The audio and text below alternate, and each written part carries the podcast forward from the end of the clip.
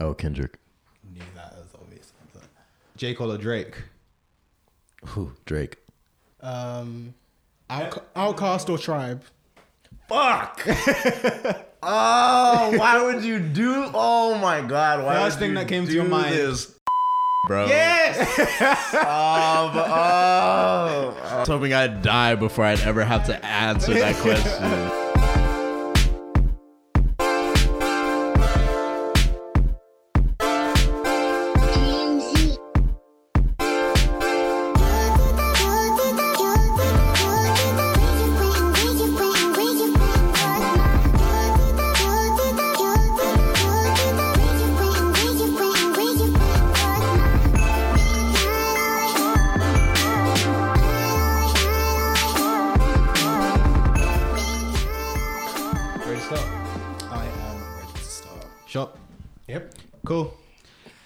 guys, and welcome to a new edition of Don't Alert the Stands. You are here today with Eads McKenzie and Nick.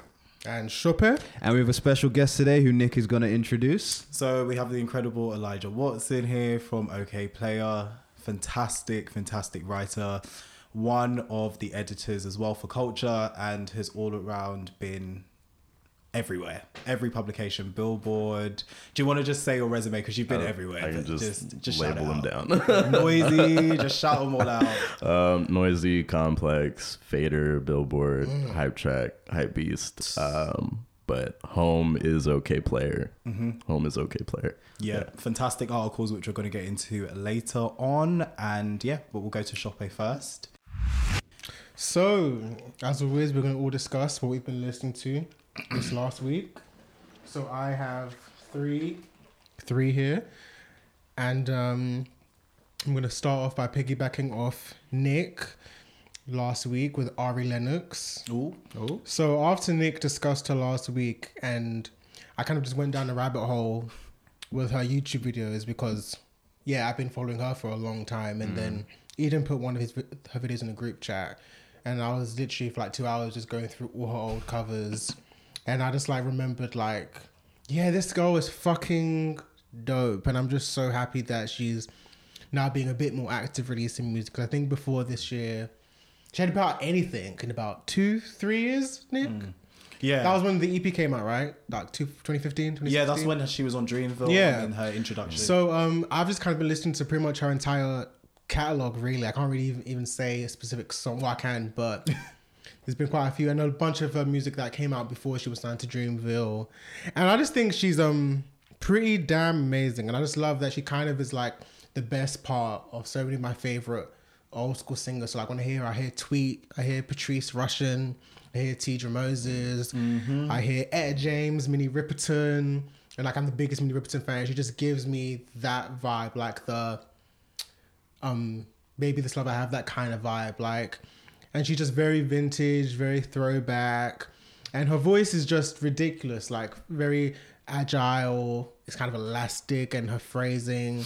Yeah, she's just pretty amazing, and I really want her to win. I really hope that she can kind of become what says it's TDE. I hope she can become that for Dreamville. I really hope.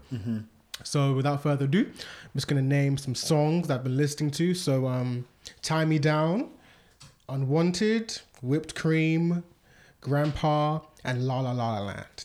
And I'm gonna shout out "Tie Me Down" especially because her vocal delivery on that is just it just really harkens to those old blues singers like Yeah. Etta James and Ruth Brown. Like it's very raspy and very back then when singers like it kind of like almost like early rock and roll Tina Turner days like where you could like belt and it wasn't like so controlled but it was kind of raspy and unapologetically loud but it's not so overbearing and then yeah she's just very and a very emotive singer. So that's Ari Lennox. Check her out. Check out the Pho EP she I believe she's a project coming out later at the end of the year. Mm-hmm. So yeah amazing. And secondly we have Serpent with Feet. What? No, sorry, it just reminded me of something. Me and my brother have this thing about whenever we see him, it's just like his image just kind of scares me a bit. Do you know the whole Yeah, he has over the top? Yeah, It his, just- yeah, his aesthetic is quite um interesting. scares me, man. But um, like, whenever someone talks about him, I'm like, oh, I'm crying. everyone relax, like relax. and then his name, obviously. yeah, But, but yeah, so um, he's someone that I got into the beginning of the year, and people may know of him. Like he's recently been featured on Brockhampton's last album and Kelela's remix album. Yeah. So I've been spending time with his debut album Soil, which came out around March, April, I believe. And um he's someone where genre wise I can't really categorize him. Like there's so many different like sonic patterns and soundscapes which he comes from. But I guess I would put him in I guess indie alternative, but if you're gonna like, go for term um actual terms, dream pop or baroque pop.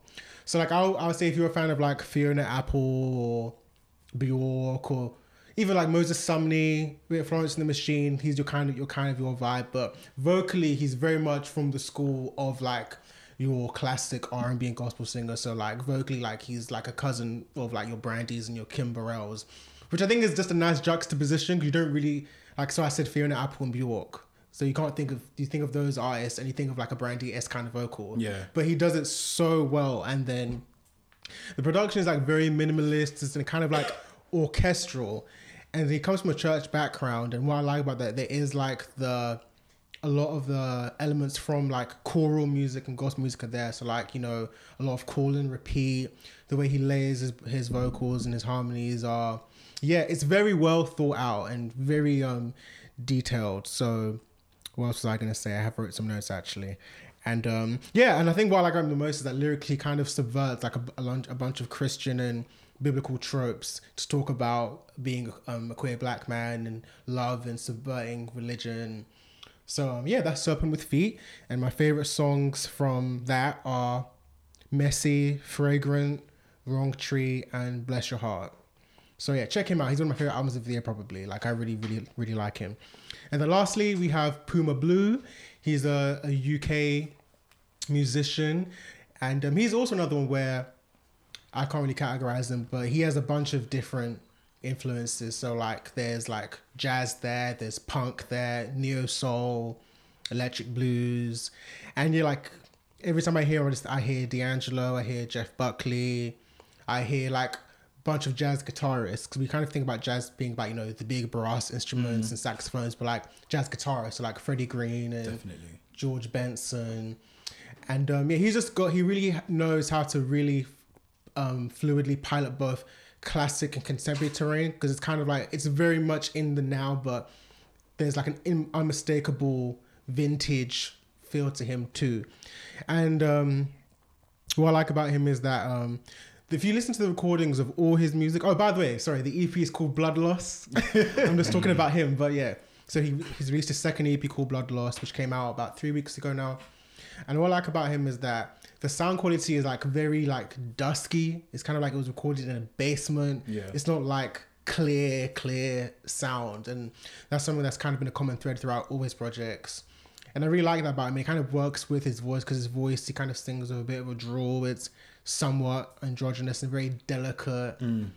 And um, yeah, he's he's amazing. And I think musically, like he's just like the consummate musician, like writer, producer, um, great singer. And I really can't wait to see how he grows. I think he's definitely one of the UK's best hidden secrets. Like I would, I need to see him, need to see him live. He's in, incredible. And like I said, like all those genres in one. So like indie rock, neo soul, punk, but it's all very cohesive and kind of it kind of works. It doesn't seem so idiosyncratic or all over the place. So check out Puma Blue, Blood Loss.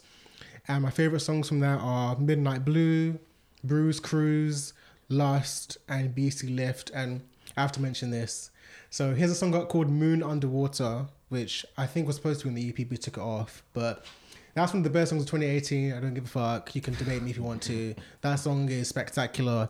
And I remember I sent it to Eden when it came out early in the like around March time. Like, so check that out too. Moon, Under, Moon Underwater. It's a fucking incredible song. What happened to that actually? There was a time, obviously before the podcast and everything, which I said, I said something to Shoppe, and for like two weeks straight, he would just send me different songs, and he would check up with me and be like, "Have you listened to this yet?" Followed by a meme like, "Why haven't you listened to it yet?" It would just be something that would go on for like days and days. Like if I didn't listen to it on Monday, he'll be on me on like Tuesday, like, "Okay, so what did you think of the song?" Meme or Wednesday, "What did you think of the song?" What happened to that? Well, we we started a podcast. Ah, so we do it. Yeah, so- so that's what happened. we do it here now. We do it So here. wherever I'm listening to, I'm discussing it here. but um, Pressure. Yeah, so that's my recommendation. So yeah, Ari Lennox, Puma Blue, Serpent with Feet. That's me. Elijah, Okay. Um, what have you been listening to the past to seven follow. days? Um, the last seven days. So, um, the first one I have to acknowledge is Keys triple seven seven seven seven. Um, he's a rapper out of Atlanta. Kind of came up with the whole Awful Records crew. Um, seven seven seven to me has just been really cohesive and very strong. I think Kenny Beats is one of the more interesting producers to come out in maybe the last two years. He's just really helped bring identity and like um just kind of a um just a, a wholeness to Kenny, I mean, um, Key as well as Rico Nasty, who he, he produced, as well as Vince Staples. He pro- he produced like most of FM as well. But Key to me is really fascinating because you can just tell that there's been this really nice growth um, from his beginning up until now. The songs, the hooks are just like really well done.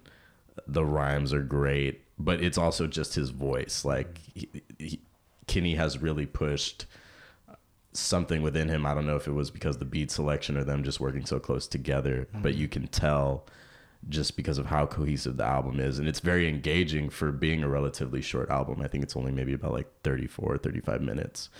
And from that album, I would say Hater and Love on Ice are two of my favorites. I really like Love on Ice. It kind of reminds me of I Love Makonnen, like more of like lo-fi emo rap, you know. Um, so yeah, him. Do you mind if I ask you a question quickly? Yeah, yeah, of course. So you mentioned Vi- um, Vince Staples just a minute ago, and last week we had a conversation about why he streams so badly, um, and we didn't really understand the kind of conundrum of why he. No, I understood. Okay, so um, is it fair for me to say that um, Nick and I, we didn't really understand? He's kind of a conundrum in the in the rap scene right now. Why he streams quite badly. I feel like badly. they got it too.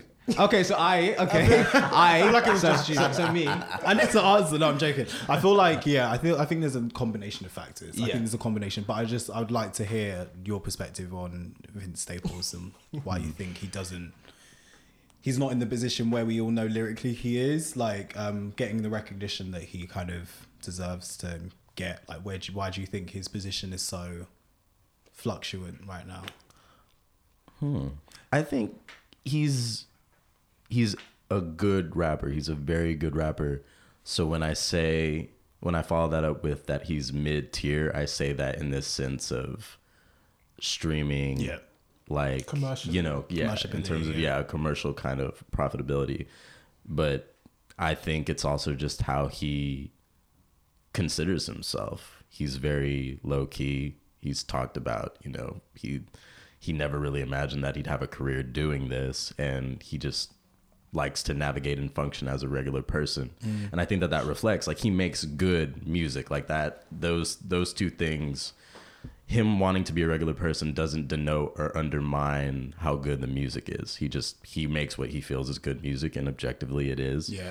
but he's not a commercial pop rapper. Mm-hmm. he doesn't do that. So I don't, you know, so it doesn't surprise me that he's not streaming crazy, but he does have a fan base that he knows he resonates with Yeah. because he's still making money. Okay. Still touring, hence why Exactly. exactly touring. He's still quite lucrative. He's still Exactly. quite a lucrative artist. And I feel he actually is happy where he is. I think we as fans or consumers may think that some of these artists want to be bigger than they are, but I Mm. think we need to realize that some artists actually are perfectly fine Oh no, in the yeah, positions they're in. yeah.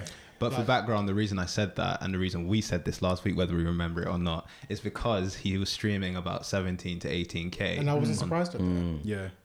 The reason I said it, the reason I brought it up is because I want him to get the praise he deserves. That's Yeah. what that's what it is as a fan. Like Sope just kind of said, from a fan perspective, I've been following Vince from ages and I've listened to all his tapes, all his albums, all of that, and I've been like, he deserves. He deserves. He's more than qualifies to be in that mm. higher And he's more than discussion, and he's more than capable. But you know what? You raised the fact he is low key. He is. He do, he does he just doesn't give a fuck. Like, and he mm. makes statements that he really doesn't give a fuck. And if he was at a higher stature, he'd probably get slandered by. He'd get called out on every interview for and all that. But he literally doesn't give a fuck. He's pro black as fuck. Like, mm. that's not that doesn't kind of go with mainstream and being a mainstream rapper and continuously being a mainstream. Um, I don't, know, about, that. well, I think y- Pro the safe pro black does, but the pro black that he's trying to tweet about every single day does not go with the mainstream at I all. mean, to be if fair, J- Kendrick said some of his J Cole, statements. J Cole tweets about pro black things all the time. Um, so did Jay-Z. really, But I would J say- Cole really in the, in the in the same confidence level as Vince Staples, in the same with the same passion. There's- I would say don't so. I would say J Cole does. Wait, let's see. I, I would say that there's there isn't a filter with Staples. yeah. Like J. Cole, Kendrick, there kind of has to be.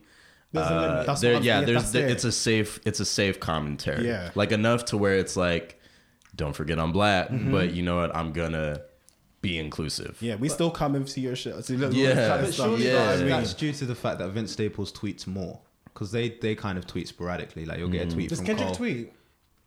No, I, Very I don't follow that. If like he does, once yeah, a year, maybe yeah. twice a year. It's either to promote every six something or yeah. That's Yeah, my yeah, point. yeah. It comes out in the music for Kendrick, and J Cole tweets sporadically. He whenever he releases a new song, you usually see him tweet a lot more around then. But and even Vince if you go to him, Staples, see his shows, J Cole when he's performing in between songs, he's Of very course, his commentary. Yeah. No, he is very. Obviously. Vocal, I- I I, think- think, I think it's the way in which Vince would do it to how a J Cole would do it. Like Vince Staples would say to his fans, "Any white people here, da, da, da, don't be saying this." da, da." J Cole and Kendrick wouldn't Kendrick did with it. as much. I was just thinking about that, but in the same, in the same. I don't know. I think it's what you're saying. No filter and like the punchiness of it. Like But we know why with he has no punchiness filter, of it. yeah. Vince Staples has no filter because he doesn't have the same demands of a Kendrick or a And that's my point. And I was saying if he was in that position, that's why I'm saying he isn't in that. One of the reasons he isn't in that factor because if he was and he said those kind of things, be over real quick. Do you know what I mm, mean? Yeah. So I think you're you're you make some valid points about Vince. I think yeah, I think he does want to be low key and he just operates in his own little bubble and. He's happy. Like think he's happy said, with he's happy with that, and I think he's very, he's very secure that he's talented as fuck, and he's content with. I, just, I don't want to be out And in like terms that. of monetary Like, value, like I'm sure he's living well. the tours eating are well. great. They sell out all the time. I'm The sure he's tours- okay. Yeah. I'm sure his family's good. Yeah, the album sounded very good. Yeah. So Yeah. he's got the financial realms to do that. and you had two more listens. So what you listening? Oh to? yes. Um, number two would be this rapper out of. Is he out of Compton? I know he's he's he's out of California. He's called Blueface, and he has a song called "Respect My Crippin'," and I love it also because a lot of people have made a meme about how he doesn't rap on time. Okay. But the fact of the matter is that he does.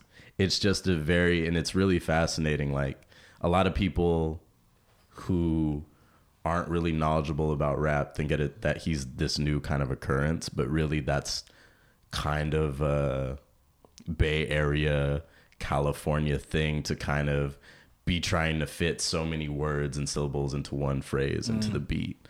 You know, like Silk the Shocker has done it. E40, early E40 especially has done it.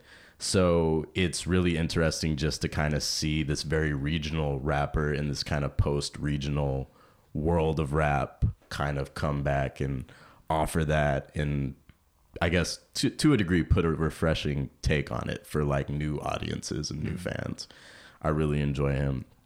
And lastly, my homie Liv L I V dot E. She has a great EP. I need to remember the name of it though. It is Hoop Dreams, and I've it, it was low key the first year uh, earlier this year for me, but then I began to listen to it. It just started to recur a lot more. And she has this great song on there called Plottin'. And it's just she's just it's she's how would I put it? Maybe like a lo-fi-ish Erykah Badu or Georgia Ann Muldrow. Just Ooh. like she has just that kind of like, you know, her she's also from Dallas, so that Erykah Badu connection is kind of interconnected just based upon being from the same place. But there's yeah, there's just this kind of like deep rooted, you know, shoes off, stinky funk, but like good, you know, like a good kind, like that good kind of funk where it like it feels kind of improvisational, but there's intention behind it, there's soul behind it, and it it just it feels really good. It kind of even makes me think of like MF Doom's Madvillainy because it's like snippets, like the songs. I don't think any of the songs are more than two minutes. It's kind of just a feeling and a moment but it's it's been something that I've been replaying a lot more, especially the colder it's been getting. It's like a very good project to listen to during the cold. So plotting, hoop dreams, live liv dot e. Cool. Nice selections, Nick. So um, this week I've listened to Jazz Cartier number one. Spoken to about him before. Canadian rapper. One of the next ones coming out of the scene um, from the door that Drake opened. Signed to Universal, and he released his deluxe edition of Fleurever, which is his debut album, which was released earlier this year. One of the tracks on that album was is one of the new tracks because um, artists don't tend to release deluxe editions of albums as much anymore. But he released four extra tracks, which made the total twenty songs.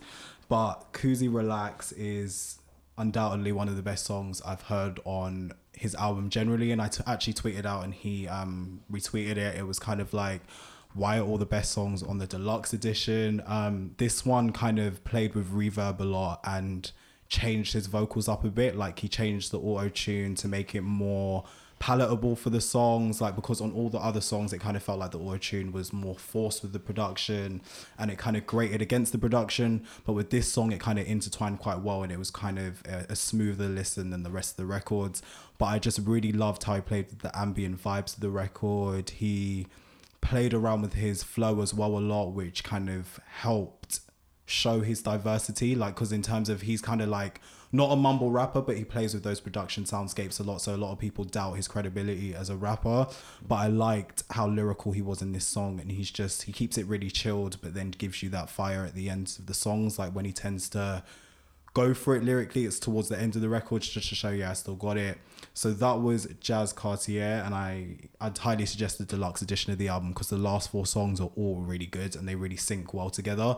It's kind of like he's gearing up for a new project. It sounds like because they all sonically sound a bit different to the rest of the album. I'd also say that this is one of the best albums of the year in rap for me, Nipsey Hussle.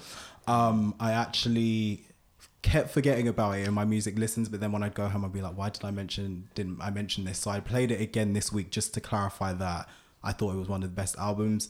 And it did because he's released so many mixtapes. He's been on the scene for years without really having a lot of music to show for it, but he's had that street credibility, particularly in um, LA and um, California in general. And I really just F with the album. Like it really brings that California vibe, the West Coast. Really, I heard a lot of Snoop in the productions there. I heard a lot of um, Kendrick, a bit of Kendrick soundscapes there too, a bit of Schoolboy Q as well. I think he's just got like a lot of a lot of bars. Like he really does have a lot of lyrical ability, and I think he is missed out of the discussion of like who are the greatest rappers. But again, it's kind of because he is low key and he just like my music's coming when it's coming. You wait on it. The whole debut album was meant to come years before. Obviously, different mix ups led to it being delayed or redone or different features being on it. But I really mess with that album a lot and um, Nipsey, and it's in, it's in my top 10 for the year, definitely. Um, one of the singles that I mess with as well is Keys Keys to the City and Double Up. That is just one of the best songs on the album. It should have been a sing. It is a single, sorry, but it should have been a summer single for me. Um, I think the visuals quite good. It's got his girlfriend in there. Um, it's got a whole load Oh, of Lauren cameos. London? Yeah, she's in the video as well. Oh, there's is like the a one where they're driving? Yeah, there's a whole like eight minute like storyline. She loves a rapper, She loves a little loves a little feature. But um Nipsey man, like honestly, this album is incredible. Like un- after all the releases from rappers have come out, I've always been like, can this album stand the test of time? Can it stand the test against this album? Is it as good as, you know, other albums that have dropped? Can it be in the same league? And I've been like, Nipsey's hold it solid. Like it's one of the the songs Double Up is one that I keep going back to whatever the season is. If I'm traveling, it will just always come up. So that is Nipsey Hussle. Please go play that. Like honestly, such a good album.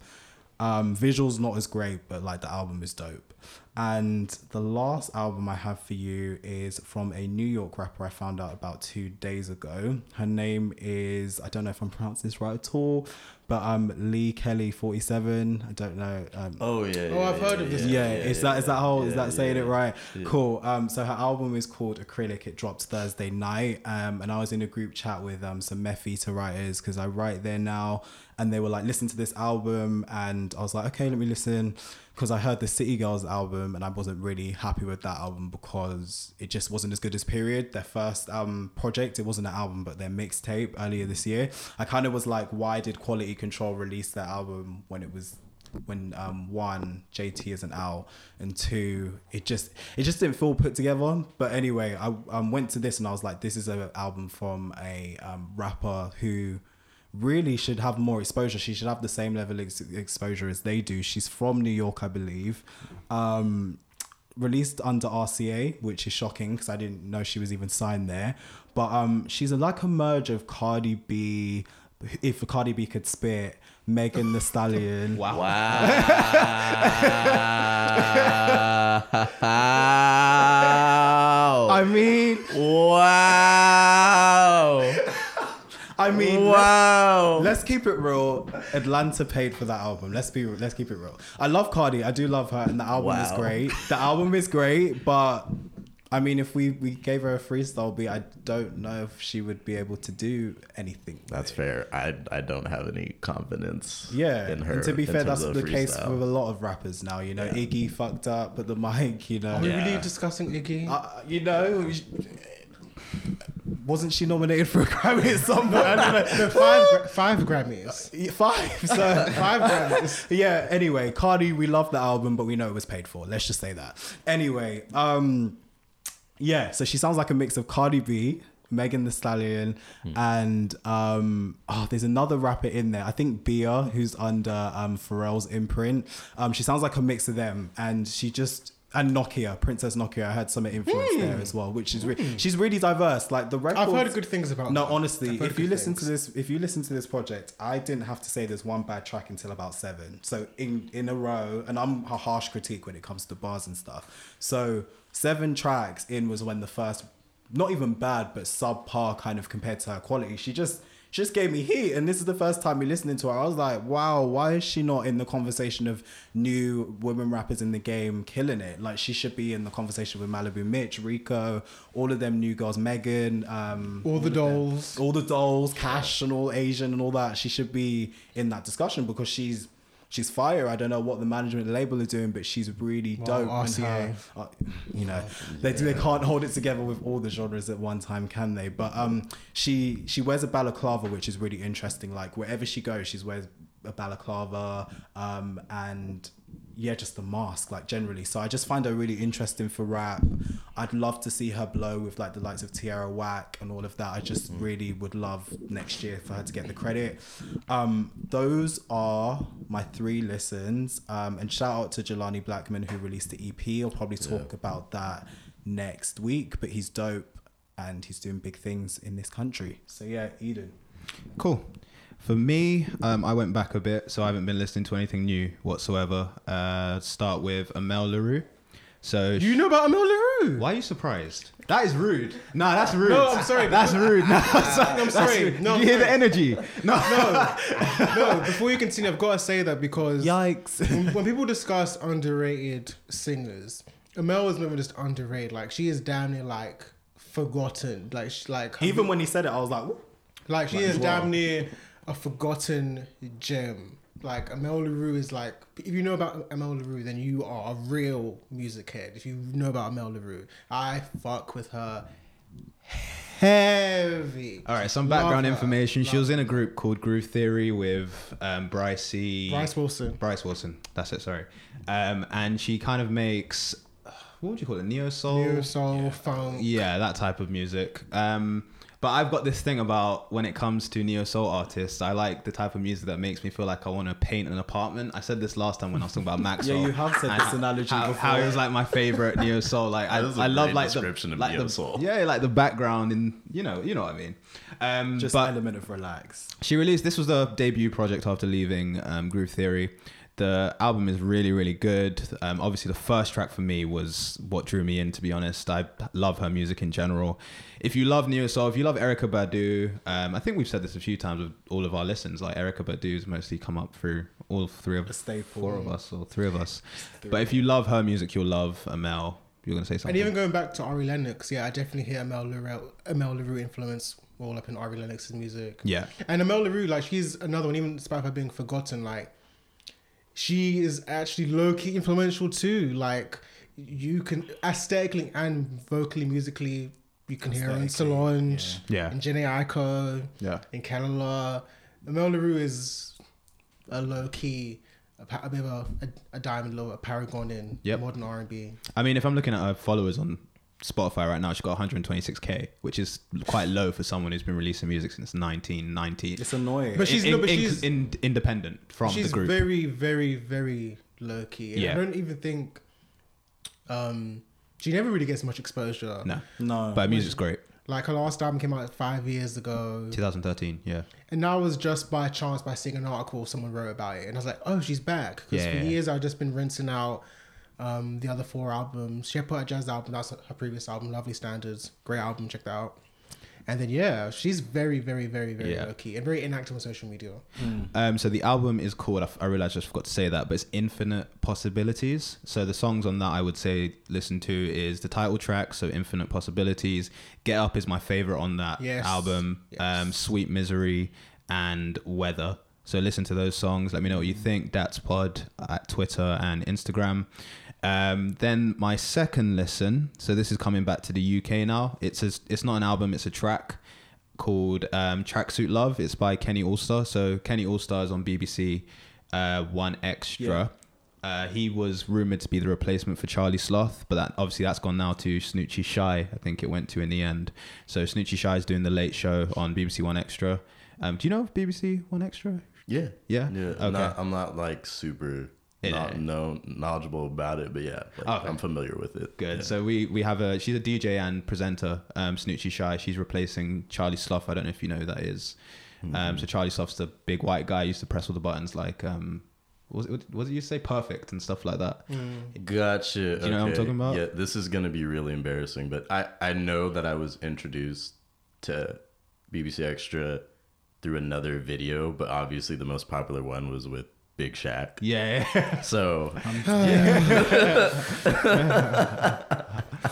so that's How embarrassing! but now I know, yes. But one ex- just to just to jump in real quick, I think one extra like trying to change um, the whole look and feel Yeah. of their brand right now. So they've signed on some Podcasts. really cool DJs um, that I know some of them as well over the last month, and then the presenters they've done a rebrand um, over the last couple of days. Um, Podcasts. podcasts as well. Yeah. So they're really, they're they're just really trying coming to for change. Capital's neck. They're, tr- they're trying. They're for trying. Capital's They're trying. So we'll, see, we'll see how we'll see how it they've been a bit questionable recently, but we're not discussing that. Right? Oh, we Yeah. discussed that last week, but yeah, they're they're trying to rebrand in a big way. So for my last listen, um, it was kind of between two albums, but I'll just talk about one. So it was between Jordan Rakei's um, Wallflower, and it was between um, One Ason's um, Sexy Odd Rose. So I'll talk about Jordan Rakei Wallflower. Um, there's one song on this that triggered the fuck out of me. Um, it's called. oh wait, I clicked the wrong album. Um, it is called. I think it's Never. Let me just find it. One second. This is the second time you've mentioned Jordan Rakei. Yeah, I love his Yeah. music. Oh no, it's called Nerve. Yeah, Nerve. So Nerve is about um, a guy who gets in a relationship with a girl. Um, this isn't my history, by the way. So a guy gets in a relationship with a girl, and he's like really. It, the, the lyrics are basically like, "How can I love you if I love my if I don't love myself?" And I was like, "Rah." Let me turn this off. but but um, yeah, really really good, really good album. You could see Nick's face right now, It's like, well, we all gotta love ourselves. Um, really good album. I would suggest listening to Nerve, um, Goodbye, pretty much every song on this album. If you've you've probably heard of Jordan Rakei before, but if you haven't, he makes like soul music. soul music, yeah, R and B, like Yeah, that type of music. He featured recently on a song we spoke about two weeks ago with um, Loyle Carner called Ottolenghi. Um, which is we, I recently found it as a chef. I don't know anything about cooking, but yeah. Um, do you know about Loyle Carner, by the way? I don't think so. Check out his music. You'll love him. He's amazing. You'll love you'll love Jordan Rakatu. yeah, You'll love both of them. They're am- amazing. He's amazing. And that is my music. That's what I've been listening to. Sorry. Um, just to remind you guys, all the new releases that have been coming out this week, we don't really talk about the new stuff until we've had an opportunity to listen to it properly. Um, so I know that we've we oh sorry we yeah I know that recently sorry. Um, Mariah Carey released a new project. Um, Sh- Shoppe, help me out. Who else released? Anderson Paak. One Yep. Piece. Yeah. Anderson Paak. Yeah, we're all taking a, a moment to actually digest that album. Jaden Smith we as well Really? Yeah. An album? today. Wait, when? Oh, today? I think today Oh, or last wow. night. I got to take in Jaden as well. Like I was gonna do it on the train, but so no. definitely. So um, Mariah Carey and Addison Pack are two of my faves. I knew he was. I knew he was So fixing I'm his position to do Gonna be discussing them. Like Anderson Paak is one of my favorite artists of the newer generation, and I'm I'm a long-standing member of, of Mariah Carey's Lamb family. So we'll be discussing both of those next week. Shout outs to Sure. Shoppe. For oh, I've got a bone to pick with you real quick. So last week we spoke about Ari Lennox, and someone came for my neck and messaged me and was like, "No, she's actually been doing Instagram stories and connecting with her fans. So what you guys said on the podcast about connecting with fans, she has. She's just changed platforms. That's not what we like said. that. So no, because the reason um she was like the reason that um she's not successful now or like she like took a break from connecting with fans and stuff like that but she was via IG that's that's what someone said to tell you Well, she's very So, active. She she yeah. does um a lot of IG live. yeah IG live she doesn't what she post mentioned much, as well but yeah. she does a lot of IG live. Yeah, and yeah, they just mentioned that she connects with fans and stuff like No, that. And I she said agree. to tell Eden that. I- I, was just I- like, I- okay, I- well, Tell Eden- I was oh, like, okay. okay, well, What's his And I first name? think I think it's What? too I think it's too early to say about whether she's successful or not because since she's been signed, it has kind of been a soft push. I Yeah. can tell they haven't hundred percent. because like she put out an EP out And- they haven't really tried. Not not tried. I think this this moment now for And her feels year- different. It feels I can uh, definitely with the singles released now since she did the whole tweets about wanting to quit music and stuff. I feel like there's been a change in mood. She's has um her first performance coming up on the BET um Soul Train Awards coming up.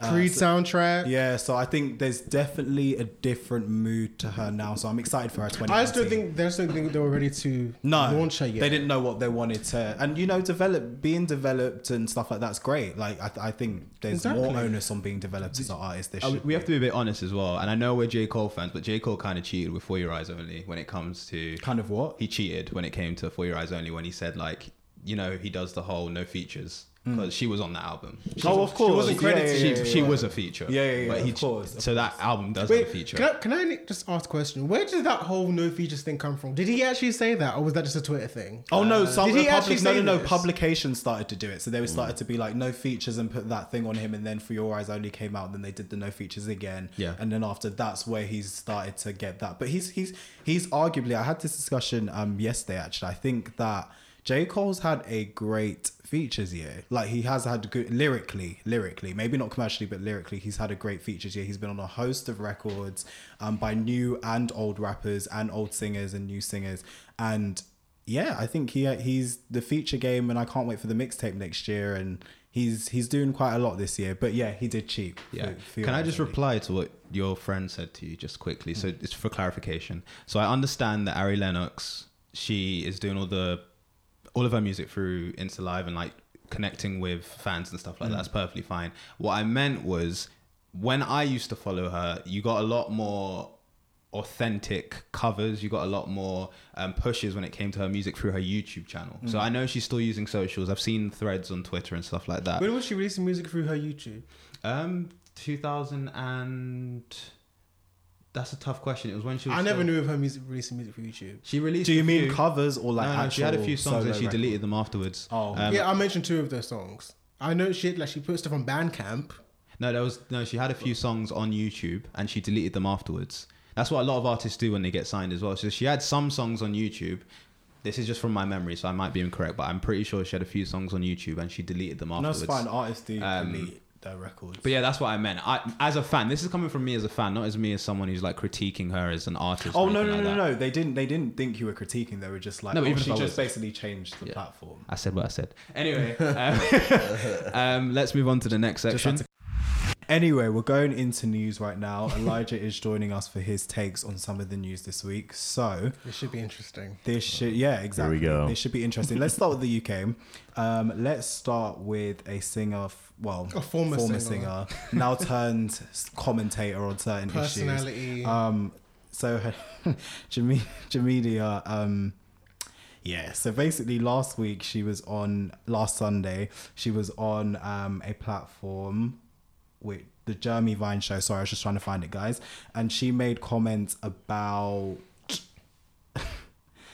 trans being transracial and it being the same as being transgender.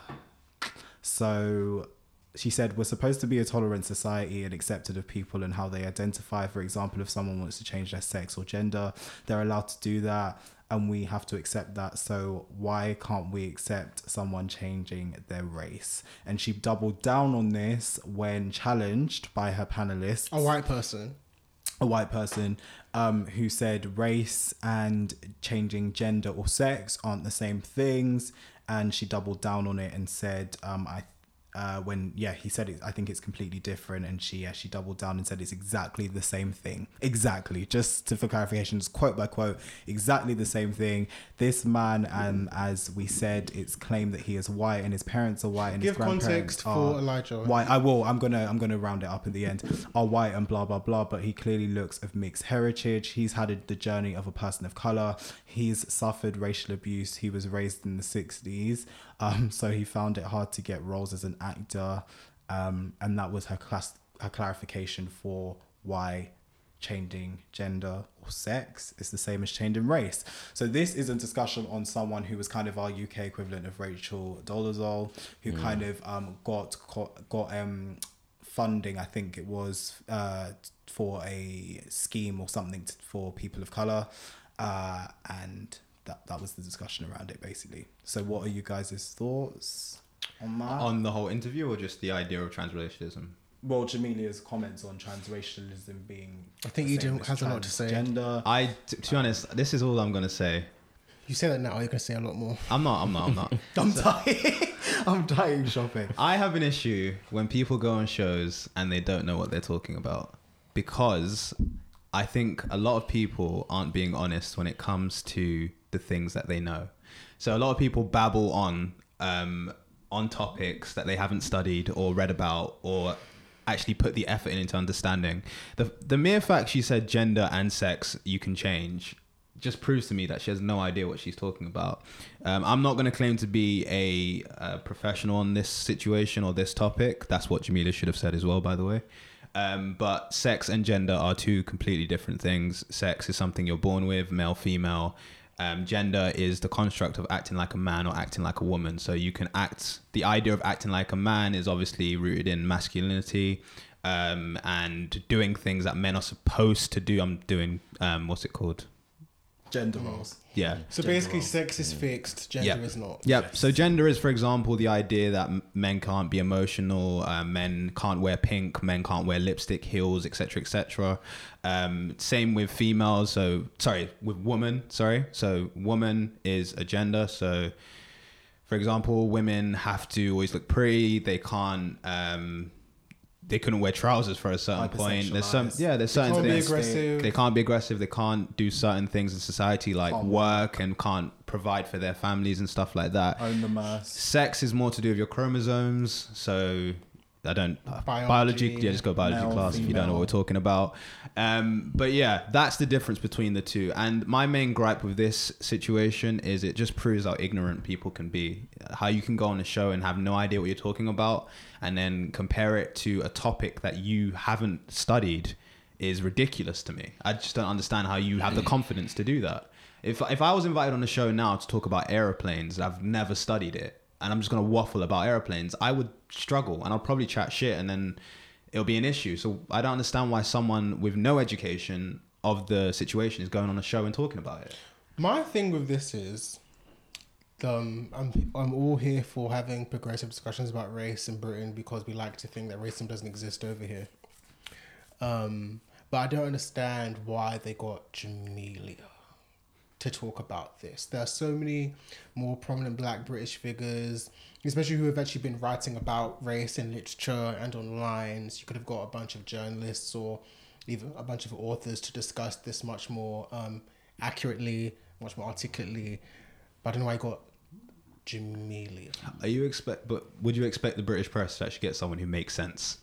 That's No, well, that's what I'm saying. my. Someone said on Twitter too. It's part of an agenda. They're gonna get someone who isn't so well versed in it to represent us, because unfortunately, with the moment we have someone like her, she kind of is the the speakerphone for the rest of us, which is ridiculous because you know there's so many of us out here in media. But that was my gripe with her. So my only thing to say to you, Jamelia, is if you're not singing "Superstar," be quiet. yeah, because I think just before I go to Elijah, I was just going to say that I think it's the reason why she was picked. I think is because she got her little come up a couple of years Don't ago. say come up. Come Jamelia's- up, come Jamelia's up, been come, out here. come up. No, no, no, come, no, not in that lane, not musically. Come up as a speaker, just to clarify. Come up as a speaker when she hmm. suffered racial injustice on a train, and then she started to speak about hair and black hair, which she reps quite well. Black hair and natural black hair and stuff like that, and repped like the black doll or something. There was something as well. So I think that's why I don't think it was a direct agenda to get someone dumb.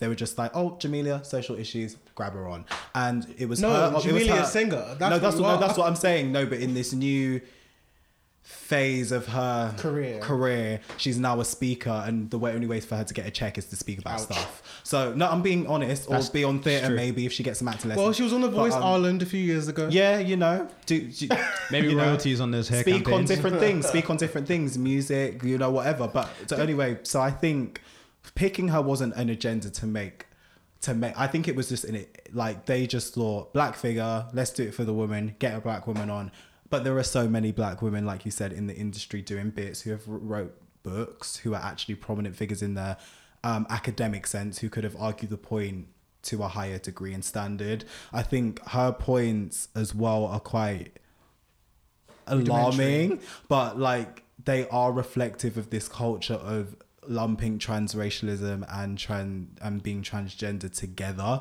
and i think i've heard a lot more commentary in terms of like guardian opinions and opinions on us platforms in regards to rachel and stuff for the argument of why why why are they not considered the same thing and stuff like that so her views didn't just fall out of the sky because there is this discussion and agenda to push transracialism as a thing. So I'm not going to say her, her comment is isolated and outside of a culture that's not trying to happen.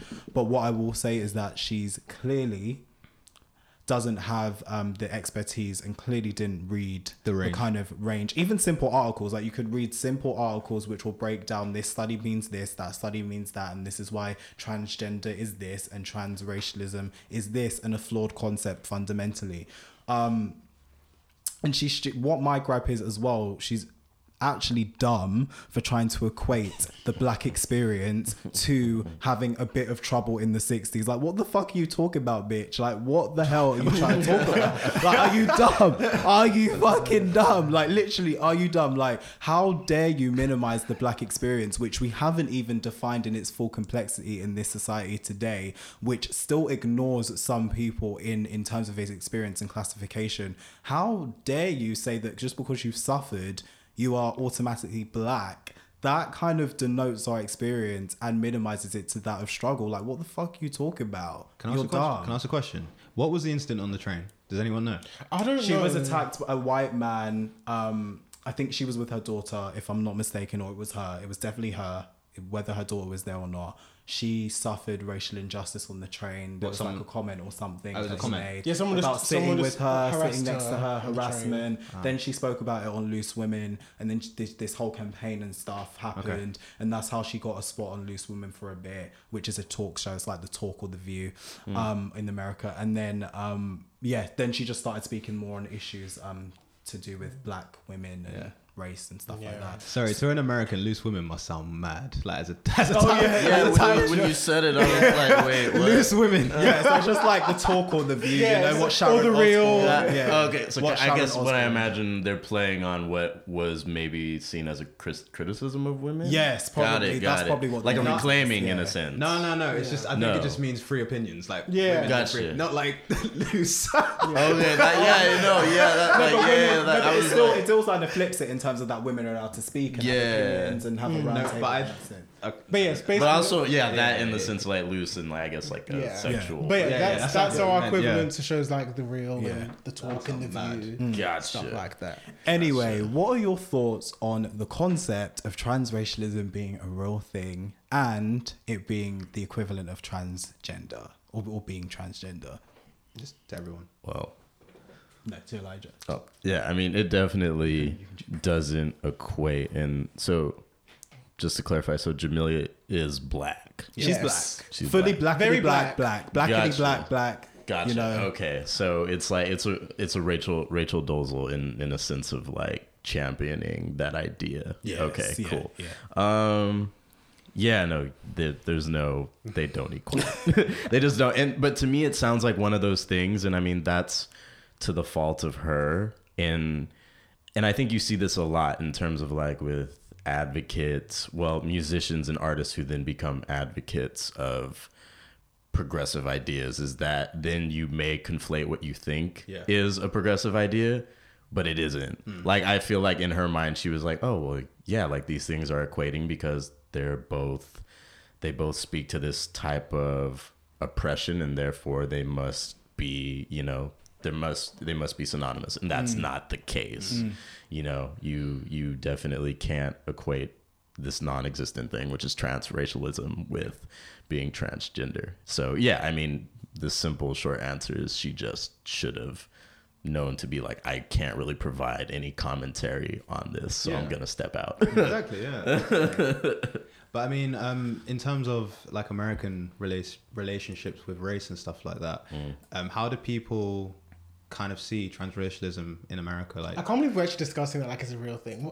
Because No, it's- it's not a real even thing. just saying that. It just I just feel like it's eventually going to be one day like a topic you can discuss Yeah. in your flipping identity. Some people see it as valid, you know. People, the fact that even Rachel and this other dude, I'm not even gonna say, I don't even know, like got He has a got- Nigerian name, I'm sure Literally got got like compensate, got monetary compensation for Netflix basically documentary. being basically being a caricature.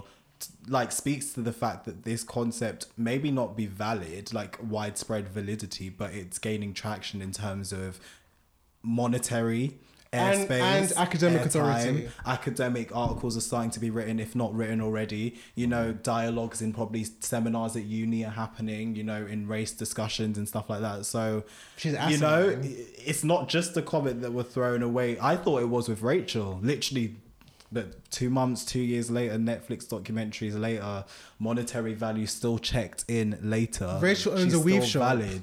What? Rachel owns a weave shop and braids hair.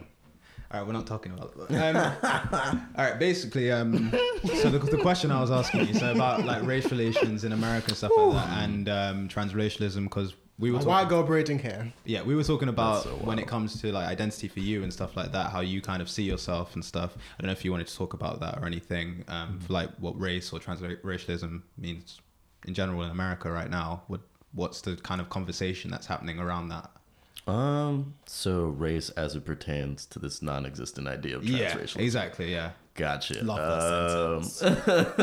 uh, perfectly summed up. it's i mean we don't believe in it. I mean maybe some people think and i think that that's this thing too where it's like it feels it- it's it's something that wants to present itself as intellectualism or an mm. intellectual discourse based upon what it is and the not evidence, but the opinions that are being used to enforce it as this thing that should be taken seriously when it shouldn't be at all. yeah, um, You know, we like when it comes to these complex issues, we kind of like to have them simplified and generalized to where it can be a topic like that. We're like, oh, transracialism, immediately you're going to think transgender because there's all there's already that association.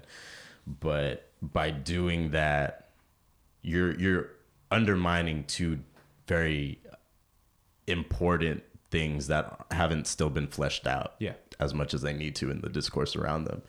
So no, I mean it, it, it immediately makes me think of the um, Atlanta ap- episode where um, Oh lord. what was it? Uh, what was it? Band Network, basically where they do like a parody of like a talk show, but the main segment is about this black man who wants who thinks he's a white man. Oh yeah. that episode was hilarious. Yeah, it's it, it's That one genius. blew up as well. Yeah, you that know, hilarious. and like you know it's in but it it speaks to just how dumb this idea is you know like where he you know he equates being a white man to like asking a bartender what the new ipa is which is funny like that you know.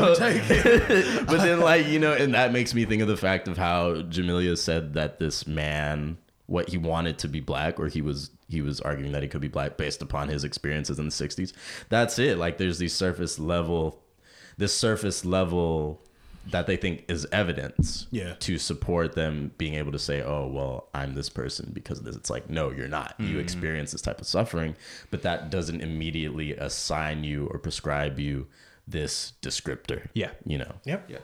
Yeah, hundred percent fact, and I think that is a perfect note to end on. It's bullshit. yeah essentially.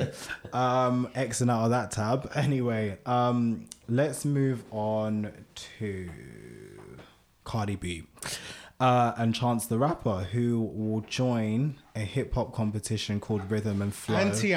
Yeah, yeah, I was going to get into that as well. For Netflix, um, they will be joined by T.I., as Shoppe said, and it will debut in 2019. It's a 10 part hip hop talent search, and it is Netflix's first time dabbling in this era of talent competitions. So, what do we think? Oh, John Legend's producing this, by the way. Hmm, doing a lot of things. Anyway, um, what do we think of Cardi B's resume to be a hip hop judge? Because that has been the main conversation, and then we can. Is that the main about- issue? Yeah, Okay. there's a lot, and she Oh, even so clapped it's back. her. So she clapped back on um IG on Thursday night, I believe. Is it every day? She's, I know, I know. Honestly, you don't need to clap back everything. But um, there was people saying she's not even, you know, can't even do lyricism, da, da, da, da, all this kind of stuff. Um, and that's Sorry, Shopper's hand is in the air like a school kid. Uh, wait a minute, wait a minute, wait a minute now. Uh, anyway, um, so that was why they were like, why is she? How can she look for hip hop talent when she doesn't know what hip hop is? Hmm. And there was cultural appropriation discussed. There was just a lot. Cultural There was a lot. appropriation? What's There that? was a lot. There was a lot that Cardi mentioned in that's- her rap. that's extra. There was a What's lot. That was cultural mad extra. Yeah, Listen, like, yo, Card- chill, bro. I'm talking about the IG video. Cardi tackled cultural appropriation in the video. Oh, She's she like- said that. So she's like, "You guys are being racist. How do you think I'm a cultural appropriate if it's in all this kind of stuff?" I was just like, "It's a madness." All right, can I go? The point is, Cardi B cut back at the fact that she's not qualified to be on this show. What do you think, Shoppe? All right. Continue. First and foremost, can we just dead talent shows? It's a dying art form. Facts. It's dying television. who watches? I, I don't Facts. think like um. So as you know, guys know, so X Factor is still a thing, and it was recently reported that um, last week's episode registered the lowest viewership in its entire 14 year history. Like it's perform, it's underperforming at a shocking rate. But Simon has said it's gonna, it's been renewed for at least till 2020 or 2021. So like we still got three more years of this shit. And I used to love. They have three more years of that. I don't. I used to love X Factor. I used to love American Idol because, like, I love music. I love those shows, and I do think they can be entertaining. But I just think, in general, the way the music industry is, we just don't really grap um grapple onto new talent via those platforms anymore because there's just so much autonomy now where you can just go on SoundCloud or YouTube or just tweet something, you can blow up. Yeah. So first and foremost, need to just dead these shows. The, the Voice is somehow on like its eleventh season in the states or something. But on that point, because it's on Netflix, you think it'll be slightly different? Because I personally think the issue that the reason that it's dying, sorry, is because it's not that accessible. It comes on at a certain time. You don't get to choose when you well, unless you record it. But if you go on Netflix, it depends on how they release it. If it's a week by week thing, or they might record one whole season and then just leave the finale until It might be like a certain docu series but I just, Oh, like making the band. Yeah, Yeah, something like that. I don't, I- but it- it does say like it does say like a talent competition, like a, an actual like a judges on a proper competition. Ah, so I okay. think, All right, but I think that literally is kind of a point where. It doesn't matter where it is. It could be on Netflix. It's it the could be on same YouTube. thing. Like Wait, no- it's the who- same format. Who wants to root for a star every? Like it's just the whole. It's, it's tired. It really it's tired. depends. It depends on how It's Netflix. tired. those shows it, work. It depends on how Netflix push it though, because if they market it correctly, every time you go on Netflix, if you see it there, you're more likely to You click. know, no. I, I'm not saying it's gonna be successful or not. I'm just saying, regardless of whether it blows up or not, The format. These shows just need to go. Yeah. it's not about marketing The or how well it does or its use. It we just, don't even have the attention. these shows need anymore. exactly like to watch and the for reason, ten weeks. The reason yeah. why those shows did so well in the past is, is because we didn't have we. So basically, at the boom of X Factor, moving American Idol, it was like pre-social media. Yeah. Like so people actually were calling in every week to vote for Kelly Clarkson or Leona Lewis. Like those days are texting gone. in their comments along the banner. those days, Yeah. those days are, are, are gone now. Like Don't you vote for your apps now? On- yeah, but it's not the same. Whereas like Hmm. when p- things like X Factor, those were like a cultural moment. Like the nation Yeah. was watching when Yeah. Alexandra Burke performed with Beyonce, Jay Lex. Like like it was like whether you liked it or not, you your ear was to the ground about Yeah. what was going on in X Factor. Whereas now, when, I don't know who watches X Factor today. Hmm. American Idol, they brought it back. I don't know why. Um, with Lionel Rich and Katy Perry and some other country man. I don't care. So that's my country So that's my first thing. Just dead the show. I just think it's a stupid idea. Back to this Cardi thing now. Um, I also was puzzled at her appointment, but another thing about these reality shows is it's not even about finding talent. It's just it's just another promotional vehicle for the the judges on the show to promote their album or promote their book or whatever Yeah. they're doing. Yeah. It's never to do with the talent. And obviously, you can obviously American Idol expect to have birthed some great talents, but it's always been about the celebrity judges. Yeah. So on that front, it makes sense to have Cardi B because she's one of the biggest stars in rap right now. Mm-hmm. And for those saying she doesn't have enough clout, I'm sorry to do this, sorry to do this, but Nicki Minaj, she hosted American Idol um, for one season. oh, this she- is why you're so excited. and she only had one album out, I believe. And this is the thing: Nicki Minaj was hosting American Idol, a singing competition. At least Cardi B is doing what she knows. At least, at least she's doing what she knows. She even know hip hop though. That's what like some no, people no, say, but no, that but she my bad. point is that she's whether you rate her, Her or not, genre, I know what My you point mean. is know she's a rapper. It's a Yeah. rap show. Yeah. Whereas Nicki Minaj is out here judging singers and Yeah, but vocalists. so was Sharon Osbourne. To be fair. No, but Sharon Osbourne's the music manager though. Okay, that's fair enough. Yeah. that's She's the music manager. Simon Cowell. would say Nicki sings. Simon Cowell is, is, So, but I mean, if that's the argument, then like if that allows her, like Nicki Minaj, every artist is technically an A and R. Like they know what to see in the potential of an artist, so you could make the same argument that yes, like Nicki Minaj isn't technically a manager, but she knows talent. I think she knows talent enough just based upon how long she's been in it. I'm just saying if we're like gonna no, like course, yeah. no, no. And I'm not saying Nicki shouldn't have done it or Cardi shouldn't have. My point Mm. is though, people who criticizing Cardi is Nicki did the same thing. So what? Where was the conversation back then? And like I said, at least There, wa- I think there was a conversation. at least Nicki. at least Cardi Probably, at least yeah. Cardi is doing a rap show. Mm. That's what I'm saying. But even then, um, yeah. So I think that's just one issue with it. But I just think it just my whole thing is we don't need the show. We just don't need the show. Chance the Rapper. I'm not really interested in seeing you become a personality because every, I know that like I, I love him to death as an artist, but I just feel like he annoys me when he speaks. I feel like. So he does some interviews or doesn't, in, or I just read Doesn't come something. across as genuine He doesn't. Yeah, he just comes across as slightly Very fake. fake, and I just don't know if I want to see you become this Mm. guy. T.I, you know what? I'm here for you in your various ventures. You know, you got a reality show.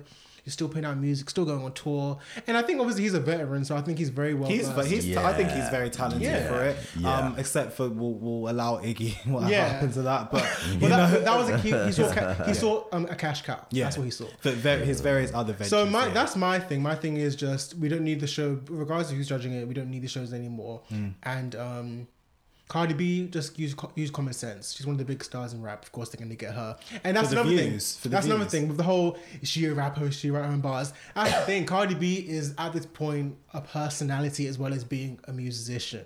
So of course they're not gonna Yeah. go get flipping. I don't know. Lauryn Hill or fucking Rax, Rapsody or whatever because these guys are just in the pocket of we're musicians, we do music and mm. that's it. Cardi B came up on Love and Hip Hop, mm. so why is is it really a stretch mm. for us to judge a reality show? But that is me, Yeah. guys. It's up to you. No, I definitely agree with that. I think it's very it's a very outdated model. I guess it just also depends on like what they might do to refreshen it because I know there were certain series they were planning on in like making it like more um, user friendly mm. to where they could like choose a scenario within the show I heard this. that can yeah. then so i imagine with something like this they may try and implement that strategy even more by being like oh well like you can help vote with this person or what do you recommend cardi b say to this contestant for the mm. next episode mm. who knows i say that also to say that i don't you know yes it's a very outdated concept and it doesn't really matter. And of course the reason why cardi b and chance are on there is because their personalities just as much as they are artists. And yeah cardi b is like the biggest one out. If anybody can help curate and choose a personality and show the ways in which all this is like intertwined it's her. Mm. Yeah Yeah, I'd say her person she's personality before anything. Yes. She could do another venture, she could become an actress, it would still be personality first.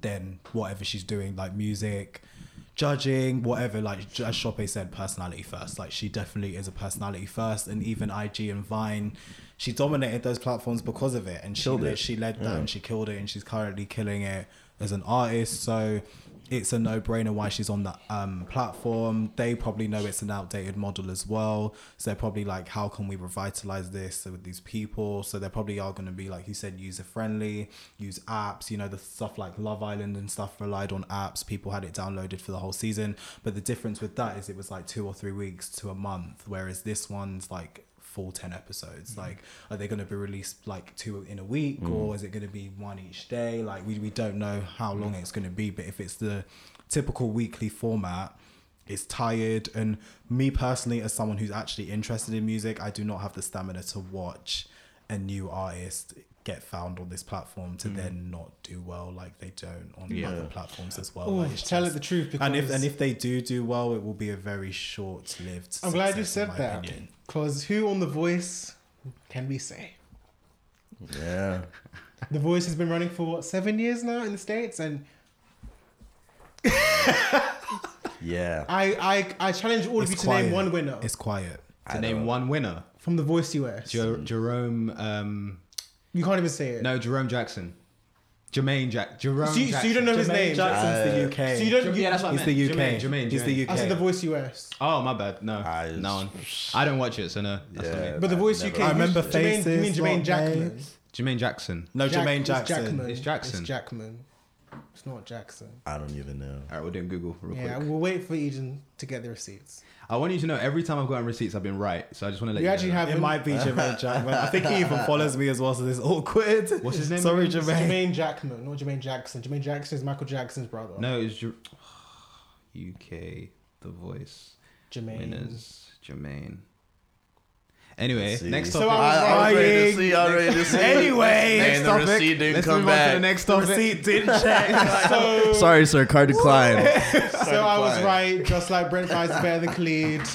So, um, Eden, your thoughts on this TV show? All right, so you've all said what I was thinking. To be honest, all I'm gonna say is when it comes to music moves on TV or whatever, I'm never surprised. It's about who's popular. It is the music business. I think we all need to remember that when it comes to these 100%. shows. Um, I'm actually more intrigued in the business side of it. So I wonder if Cardi's in the 360. So I'm wondering if her label are making money from this. I'm I'm more intri- intrigued in that, to be honest. That also made me also think, um, what if this is like an attempt by Netflix to low key start making a record label or start distributing music somehow as well? Ooh. That wouldn't shock me. That's I, I feel like that's I feel like that's coming. Like, like that's yeah, If we look at Amazon's model, they're Exactly. very, they're probably Exactly. just doing That'd be exactly cool, the wouldn't same thing. So I feel like that's yeah, that's coming. yeah, yeah. Netflix are doing a lot of moves. They there's a lot of conversations they're having anyway. And I love so- what they're doing. Like they put out that amazing Quincy Jones documentary. phenomenal, phenomenal. Like so, I'm here for them doing music content.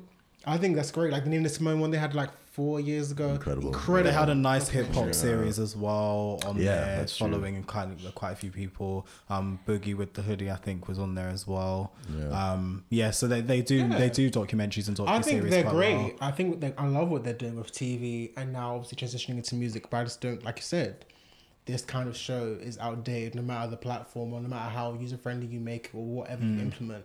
These just kind of shows are dead. And it's not even about whether they make a superstar or not. These kind of shows, to my knowledge, these aren't what. This isn't what the public wants. You know, we're into you know dramas now. We're into reality shows now. Well, reality shows about actual people, like you know, our Love mm, Islands, our Love and Hip Hops, those kind of formats. Like like I said, X Factor, it's had the lowest viewings in its entire history. So not for this season, in its 14 year history, it had the lowest ratings last week. Mm. I'm not But- surprised But Simon Cowell is still like, you know what, three more years. because that's happened before. no, but that's happened before. He probably signed the deal before those lower view came in. It was probably like this year till No, but I mean, in terms of low streaming numbers, they've always it's not streaming, sorry, but low Viewership. view, viewership. They've always had a period where it's been really low. Same with Strictly Come Dancing as well. To be fair, no, No, Strictly Come Dancing is, is, a, is a massive phenomenon. No, there was a point where they hit a low viewership, um, and I remember because it was X Factor as well. They were both quite low, and then they just suddenly just picked. Well, I think Strictly is picking up. Like they actually did a comparison. The article I read, I think it was Huffington Post. They said that Strictly is averaging like 15 million per week, Oh. and X is like on six. No. Stri- Do you know what Strictly Come Dancing is? It's the UK Dancing Dancing with with the the Stars. Stars. Gotcha. Yeah, Yeah, yeah, that's what I stars. figured. Yeah. Okay. So yeah, so like look at that. Look at the disparity: six million, 15 million. Yeah. And obviously, Strictly Come Dancing is different because you know, like Dancing with the Stars, like you know, celebrities, well, usually washed up celebrities or up and coming celebrities like Normani, they're coming in on. It's like a novelty for them to see goodness celebrities in these sake, scenarios. Whereas why? obviously X Factor, you're seeing brand new developing talent and new artists that could be the next big thing. It's like mm, no. And even the, I'd say the selection here in the selection in the it's different dynamics in the in the states like the Strictly Come Dancing and the Dancing with the Stars. I think there's different. Like I think in the US, like maybe it's the level of star that they have on the shows there compared to here. It's just not. Well, we there's have different some- calibers. we have some has-beens. Do you know what I mean? Oh, wow. Like over here, it's, over in America, it's like okay, like just a bit of a dip, you know. But they're still they're still here, you know. Like, they're Little- still- still Little Kim did it just after Prisons. It was just like okay, she's Yeah, you know, Mya's got a done it, bit, Nicole Scherzinger's you done yeah, it, Nicole Toni Scherzinger, Braxton, you know, Kim Kardashian. Kim Kardashian, mm. Quick- Tinashe. shocking. Quick- But here, it's quiet. quick question to Elijah: Just yes or no? Good idea, bad idea? Tinashe on Dancing with the Stars. Good idea, bad idea? Well, she lost anyway. So. For Yeah, it was only if she was gonna win. We would've done Yeah. do you know what I She mean? lost for three weeks. Yeah, even if she got semis, like Normani kind of got to that position, it's, it's different. Yeah. different. yeah, I The Tinashe conundrum. But in a caption, good idea, bad idea. I'm gonna I'm gonna go with bad idea because usually people associate you doing Dancing with the Stars when you're fucking done. Okay. And But like, Normani did it though. Hmm. but and I but still like it's like I feel a lot of people like the Dave Chappelle joke. He was like, "Yeah, man, when I when I I'm not ready to get that check yet. Like I don't need it. like I don't need to sell my soul like, yet. yeah, you know. And I yes, it's like of course like get that bag. Like it's an easy bag for you to get. But like also understand like there's like a cultural weight that when you do that people kind of automatically assume okay like you're There's a connotation attached. yes Yeah. yeah Okay. Last run of checks. Yeah. kind of thing. But- Well, she's not. I think she's doing like a Broadway show now. Who? Tinashe. Yeah, she got signed Fox Live or She's, something. yeah, she's doing like some January. um TV Broadway musical. So, good for her. So I assume Yeah. Get your bags, get your multiple bags. And I mean, it's like maybe that's just it. Like maybe that led to another opportunity. Like that gave her good TV time, so I've then she already can said- expand. interview. It could you can Yeah. give some people an interview for you know, Exactly. I've like, already I'm said pretty what sure, she needs yeah. to do. I've already said what she needs to do, but she's not going to listen to me. So that's her her business. Anyway, get that check on Broadway. And leave yeah, RCA. yeah, for real. yeah. Yes, when that contract expires, Leave don't, leave RCA. don't sign that deal because I think she's locked in a terrible deal right Yeah, now. I they think do. no. I think she's got yeah. like five albums. Terrible deal, like a JoJo s kind of deal. Like Yeah. Woo! there'll be a there'll be a documentary or something after that. But um, let's move to Michelle Williams. Let's move to Michelle Williams. So um, This makes me sad. This is this is yeah this is this is this is this a is this is a sad one because makes me sad. you know it and I, I'm not I don't even want to make it a joke but like it is actually poor Michelle now. Like it really is. No it is. I have to do it. like, no it is. No this is the real thing. Like it is poor Michelle. You know it is it is Oh, dude. Beyonce, you need to get out your tour, whatever Kelly, whatever you're doing, get your girl, Yeah. save her. Yeah. Solange, go beat up the thing. I said this oh, earlier Oh, this yeah, for week. real. Do Latoya, what where you need at? to do. Latoya, whoever recruits need to come on board. You know, Miss Tina, come on, Like, let's get, honestly, it. get the whole team, The whole even Matthew, family, even the whole family. even Matthew. We need to lift her up in prayer. Everyone needs to come the fuck together for this. Farrah, come on. Anyway, Michelle, man, and I will name him this devil. Wow. Wow. Wow. Ooh. Chad Johnson. Yeah. You know, before the we go name on- is even before hers in the show when she's got more clout and credibility, but we'll, we'll get into that. You know, patriarchy. Yeah, Patreon. And, and, and just simple alphabetical because his name is Chad, hers is Michelle. But yes, she's got a new show. Um, Chad Chad loves Michelle. Michelle. Um, On the Oprah Winfrey Network. on the Oprah Winfrey Network, of course. But um, yeah, this this led to a deep one, man. So on the show, um, the actual discussion wasn't filmed, but um, the aftermath. yeah, the aftermath was when they were speaking to their therapist then their relationship um, counselor or whatever on um, Skype. They basically mentioned that her husband, her future husband, sorry, was not understanding how she communicates because he didn't grow up around a lot of black people. That's what Michelle said to him. So Chad's white. So Chad's white, just for clarification, like fully white, whitey white, white, patriarchy white, white. So um, His name is Chad for God's sake. anyway, so he visibly looked angry, like, and blasted her for even trying to bring this up and was like, Why'd you have to make it about race? Like, it's not race, you know, we don't even need to mention this. Like, race doesn't matter. I don't care if you're yellow, purple, Black or blue, black green. green. Just named all them rainbow, All the Crayola them colours. red flag rainbow signs there that told you that, you know, he was one of those. He said bringing up race is a low blow. That's what it pissed me off. Bringing up race is a low Bringing up race is a low blow. But what did you, allegedly, what did but what did allegedly, as a black woman in a patriarchal society, bringing up race is a low blow. But anyway, he rebutted back and said that she needs her pills. No. She, he said, did you take your pills today? Yeah, did you take your pills today? You need your pills, etc. Um, and that is talking about Michelle's mental health because obviously, if you didn't know, earlier this year she checked herself in for depression. Um, she's healing over that, which is great. Um, and but yeah, he he made a low blow, very tasteless comment um, about her mental health when she brought up race. So, what are you guys' thoughts on that? Um, allegedly, they called off the engagement, but No.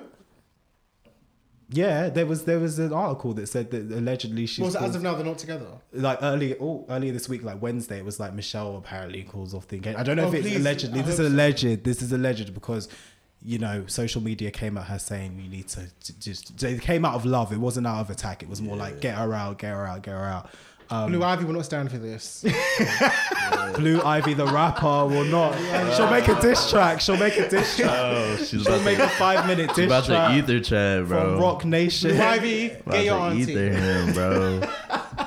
Anyways, what are you guys' thoughts on Chad loving allegedly Michelle and um, all of this controversy around Michelle and speaking race? I'm just In for intimate one, they knew that they couldn't get Ian what how Iyanla.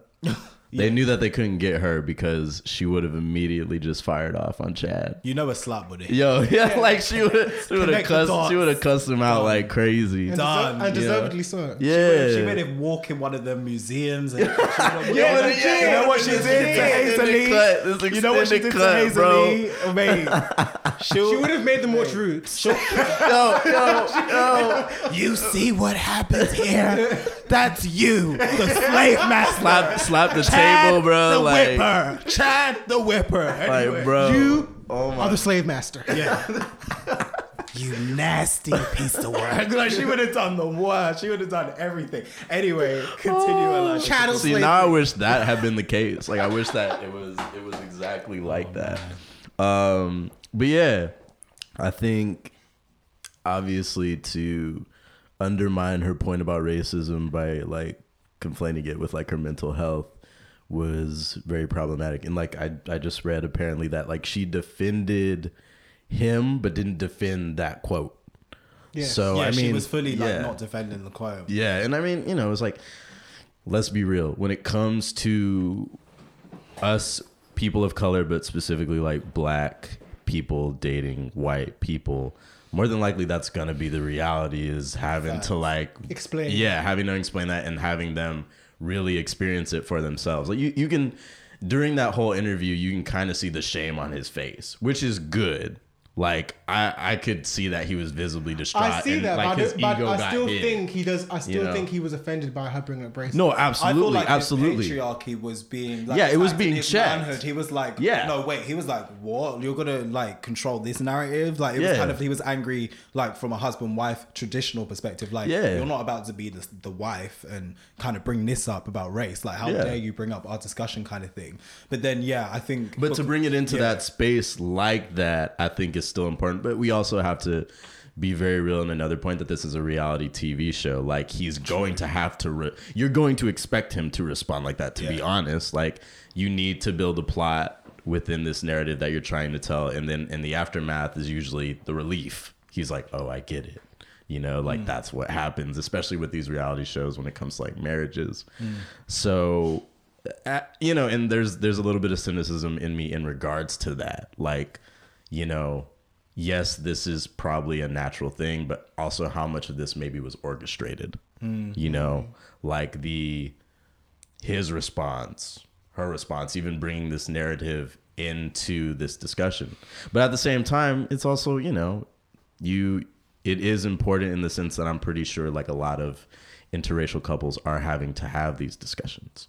Hmm. Especially older generation ones where Oh, it's yeah. like Yeah. you know, we we're coming from a generation where it's like yes, we may have a white partner who kind of gets it but doesn't fully get it, but at least they kind of get it. Mm. This always white as dude, well. yeah, you know, and so with this person it's a little bit like he's obviously from a whole other other generation was obviously isolated didn't really have much interaction with black people so there is probably a group of people in that same age who can relate to it so it's like all these di- like dynamics but i am cynical and skeptic just because of the space in which it happened in which is a reality tv show Mm, that's a, that's a fair point actually. Okay. Um, I just want to say, uh, Michelle, get out, but yeah get out. Get out too. most Should you importantly get out too right yeah. now. like get out of that sunken And the thing place is, it, while you upset, can it, it, it upsets me because I've always been a staunch defender of Michelle Williams. Like people always try and like make jokes about her and make fun of her, but like I want to just make it clear: Michelle has always had her own lane. She's always, she's consistently always had bags. You know, singing for Team Jesus, Team Soldiers for Christ, and Had a nice run on theater as well. yeah, no, no still like she's doing. Oh, another, she's still- she's doing another Broadway Yeah, show. well, Like so she's Good always like gospel music, theater. Um, she has her own like what home care bedding line or something. She's like- well respected in her Yeah. as well. and um, obviously people have always compared like, oh, Beyonce and Kelly, they're married with, with with kids. Where's Michelle's? And I was like, okay, cool. Michelle finally found love, and that's great. But now seeing this, like, uh Why does it have to be the ceiling for women though? What? No, no, no, Marriage. Marriage. No, no, no, Oh no no no no no! But I'm not saying you it know, is ceiling. People people would make the comparison. They do anything to undermine Michelle, really. Yeah, to be. I'm not saying And I'm not gonna lie. I did laugh not at the relationship things, but in back in the day, younger twelve. Oh, yeah, like 100%. I'm had a not- quick yeah, laugh. But I'm not saying that's the ceiling for her, but I'm saying that the media That's tends what they will- say. will always compare to Beyonce and Kelly. of course, Like, oh. Mm. where's your husband? Where are your children? So where's your album? yeah, and I'm like, well, where's Kelly's album? But anyway, um, we'll do that today. Um, so I'm like, you know, I was like, okay, cool, she found love. That's great. You know, I'm happy for her. I was, I was she's like a genuinely good person. Generally, she has. She, she seems like a, na- a very nice person. Yeah. But then now to see that you're with, as what Malcolm X would call a white devil, and the, I just I just really didn't like the fact that he called it a low blow, to say something that is so matter of fact, something that's intrinsic to her. Black people, like there are Black ways womanhood. there's a way black women communicate. There are reasons why black women are racialized the way they are, and you're like, oh, um, it's not about race. Let's not It's bring about that we're up. people. It's the human race, and all Let's eat our mac and cheese and shut up. yeah, Like, you know so I, mean? I just didn't Like- like that. And what I think we're all laughing and joking is, and you know they moved on, but I don't think he gets it. Like, so he understands that it was wrong to bring up mental health, but I still think he would argue again if Michelle was to bring up race. He'd be like, "We're doing this shit again." Yeah, if it got too far, how dare you speak about weave and the, the constructs of getting up in the morning as a black woman? Like it would just be like, so, Yeah, like so- it kind of reminds me of Tamera and her husband. To Oh. be fair, to be And I'm fair, glad you brought that to up. be fair. Oh, oh, oh. I was jumping on that. Because Nick, you retweeted something about the relationship between interracial relationships and Christianity. Let me read it because I was about to speak about it. Ooh, so did I? This is No, the I'm point. joking, Because. Michelle's fiance is a pastor. So Yeah. this is the point that I was gonna make separately. I was just gonna read this and then say nothing afterwards. So Drop a bomb. this person said, "I don't think it's completely unrelated that Michelle Williams and Tamera Mowry are super Christian and are willing to accept white supremacy from their spouses." Y- You guys know my opinions on this type of stuff if you follow me on Twitter or you know me personally. I don't need to say anything Well, else. Can I just? Can I just? Can't say anything I just want to say that let's not make that whole issue just about Christian. I, don't- I, I think there's a valid conversation. There's a valid conversation, Yeah, yeah. but to minimize It's not black absolute. women, no, it's not absolute, and to minimize black women as solely number one being Christian because there are Muslim black women, there are black women, there that's, are that's not that's, that's not what it's saying. Though. That's not what it's saying. no, but you're saying to take that. It's not. It's not. You're saying it's not a um a coincidence, right? not. Like, well, it's not. It's not a coincidence. That's the argument. But I'm saying it kind of leans to the argument that Christian black women in general only will will be the only kind of accepting ones of that. Like that it- conversation. They No, and that. the No. comments underneath did. They were saying Tamera that. and that's, how people interpreted it, but then it's No, but the underneath was very interesting. Yeah, but that's their interpretation. But the interpretation from what I received is that I don't know if I want to go into this. It's still today, an interpretation, But the though. idea of Christianity and the whole praising of white culture.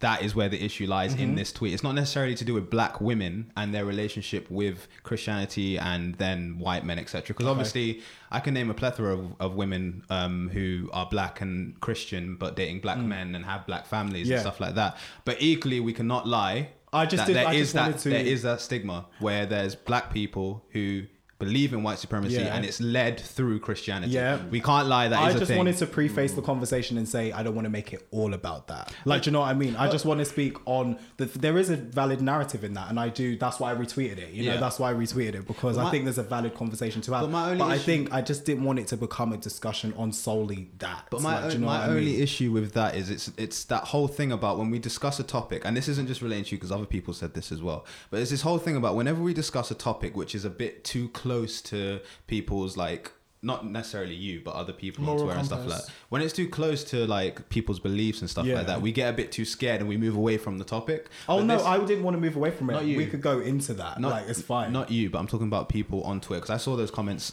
in the comment section yeah, as well and I stuff like that. thing. Yeah.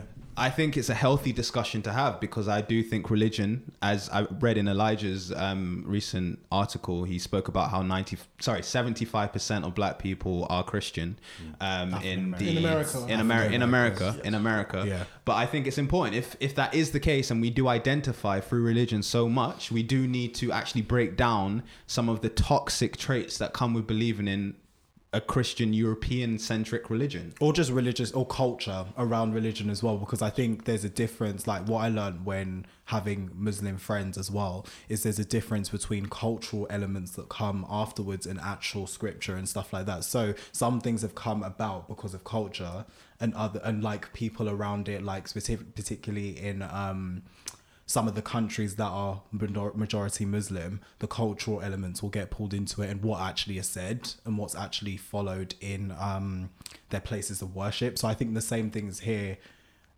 can be said. Like there are cultural enclaves, like for example, Pentecostals completely different. Like culturally, there'll be di- different cultural facets to Roman Catholic, which will have completely different culture. Or Protestant, there'll be um, or Mormon in the states. There'll be different cultural elements, or Jehovah Witness. There'll be cultural elements that are implemented later on, which actually, if you look at the text or anything like that, have no validity in Yeah, there. no. So these kind of ideals and stuff like that about the women and the white culture embracing and stuff like that. Um, and I know you clarified it's not just black women and it's like the, about the religion and stuff, but I think some of it's cultural. Some of it has come about because of cultural Some of what? elements. Some of the the things that you're mentioning. So the tweet itself, that um, as it said that um, they're not. What was it? The two elements aren't related to each other. Um, they they can't. I don't think it's completely unrelated that Michelle Williams and Tamera Mowry Yeah. are super Christian and are willing to accept white supremacy from their spouses. So that's what I'm saying. White supremacy isn't exactly a religious element. It's outside of the religion that's been synonymous, has been like led synonymously into the religion. It's not an actual part of the religious texts, but it's a part of the culture outside of that, which is ex- which is exclusive to that form. No, I I 100% So I think some of it isn't just based on text, but it's how that text is then. No interpretation. This is why this is why it's important to have this discussion because mm. to begin with, you said you saw the the comments and then you used that for the justification of the tweet, and I said that it depends on the interpretation of the Yeah. tweet. So we can all have our own interpretations of, Of course, the, the good yeah. book, so the Bible and all of those things. what it 'cause- says yeah, exactly. Because got- religion yeah. is personal, so you can have your own view on religion, how you see it, and what you actually interpret from the book. That's perfectly fine. Hmm. My issue is, I do see a connection, I do see a coincidence, and I'm. I Oh no, and I see. I I, I, completely just want to clarify. I completely see. There's parallels in my um, religion. There's parallels in um, other facets and denominations of that religion as well that um, are problematic culturally, religious text wise, all of that. I'm highly critical, but I just say that the only thing I was going to do, I was going to go into that, but I just wanted to preface that. Number one, it's not all, and number two, that I don't think it was the tweet was saying that. Though. But Yeah. not all's problematic to me. No, to me, no, to me. Before I said my opinion, I was going to say to me, I don't see it as all women. Or can I- all I this, saw that tweet as Can I- speaking to specifically those two women. You saw it as speaking to to just those them. two Okay, women. fair enough, and fair the enough. reason why I think it resonated so well is because I think black people probably have people in their own lives. I know I do. That kind of mm. that kind of marry white supremacist values with Of course, and yeah. use it to mm. kind of justify the way certain things mm. are, certain structures are in Yeah. the world. That's what I saw that is Yeah. because yeah, we all know Tamera. Tamera's husband, I believe, is a Trump supporter. Yeah. He is a Trump supporter, and he was. And I think Michelle's fiance, I think, Yeah. I think his family are all Trump supporters. Can I just say, just and they, they, all, did their background and people Yeah. on, like social Black media. Twitter did their research. Yeah. they got to be part of the FBI. That's what I said to them. They got to be part of the FBI low key because. Uh, Wait, Nick, And then- I just and I think- wait, and- can I just say one thing just quickly, just in relation to what, just before I forget. So the not all situation is bugging me a bit because it reminds me of the conversation when we say things to um, white people, for example, and we say like, um, "Oh, racism is really affecting us," and they'll be like, "Oh, not all white people." Mm-hmm. Yeah. that type of not all situation means that we're not really paying attention to the core fact that there is a correlation and there is Just an like issue. with men or men being yeah, so trash. you Yeah. say men are, men are trash, and No, but then men there's are some, like no, but not there's all. some no, but there's some women just like on State of the Culture, um, Scottie Beam, who said not all men, but it's a majority. That's what I mean. I'm just saying not all. Just like you're not making an absolute, oh, an absolute, sorry, an absolutist statement, but you are addressing the majority if it is to the majority. But as Shope said, he interpreted it as just being applicable to Michelle and Tamera, and some people might interpret it as that. But then the same thing in the discussion, I saw them as interpreting it as alluding to a large proportion of that religion. No, I completely no, I understand that, but what I'm saying is the so the Scottie Beam saying not all is in itself is problematic because it's No, but then she still said it's a majority, so it's fine No, to say that because like then the basically No, what but I'm I saying. think it's common sense. I think we obviously know. it's not Yeah. every single person. Every That's single what person. yeah, but Yeah. because it's a podcast, I literally just wanted to clarify to everyone. I didn't mean all. Uh, a majority, there is a problem. I am of that religion, so I know there's a problem. Facts, and there's people that I know, like Shope said, who believe and marry those two ideals together. So in the case of Tamera and Michelle, that's why I retweeted it. I do see in their cases that there is a marrying of that, and they're not mutually exclusive, like the tweet Okay. said. Uh, yeah, I get that, but what I'm saying is we shouldn't have to do not all. Is what I'm Fair saying. enough. Yeah, Same, cool. Fair same, enough. same as like how women, when it comes Yeah. to men are trash, shouldn't have to do not all men and stuff like that. Fair enough. Fair Uh, enough. like- I just personally felt to just say that. but No, no, fair I enough understand. I understand, I understand why you said it as well. Yeah. As well. Um, but yeah, should we move on to the next topic, or do you want to continue? I with don't. this I one? literally don't. Michelle, get out. Blue Ivy, get your auntie. The end. Yeah. Boom. I'm dying. Okay, so last topic for the news. Uh, so City Girls. Um, so Young Miami. So JT's still locked up if you didn't know. So Young Miami went on the Breakfast Club um, during her press run for her new album, um, their new album, which is out now. Um, and she she was slammed for ignorance because if you don't remember earlier this year, she said um, in an old tweet that she would This dumb bitch. She- Sorry.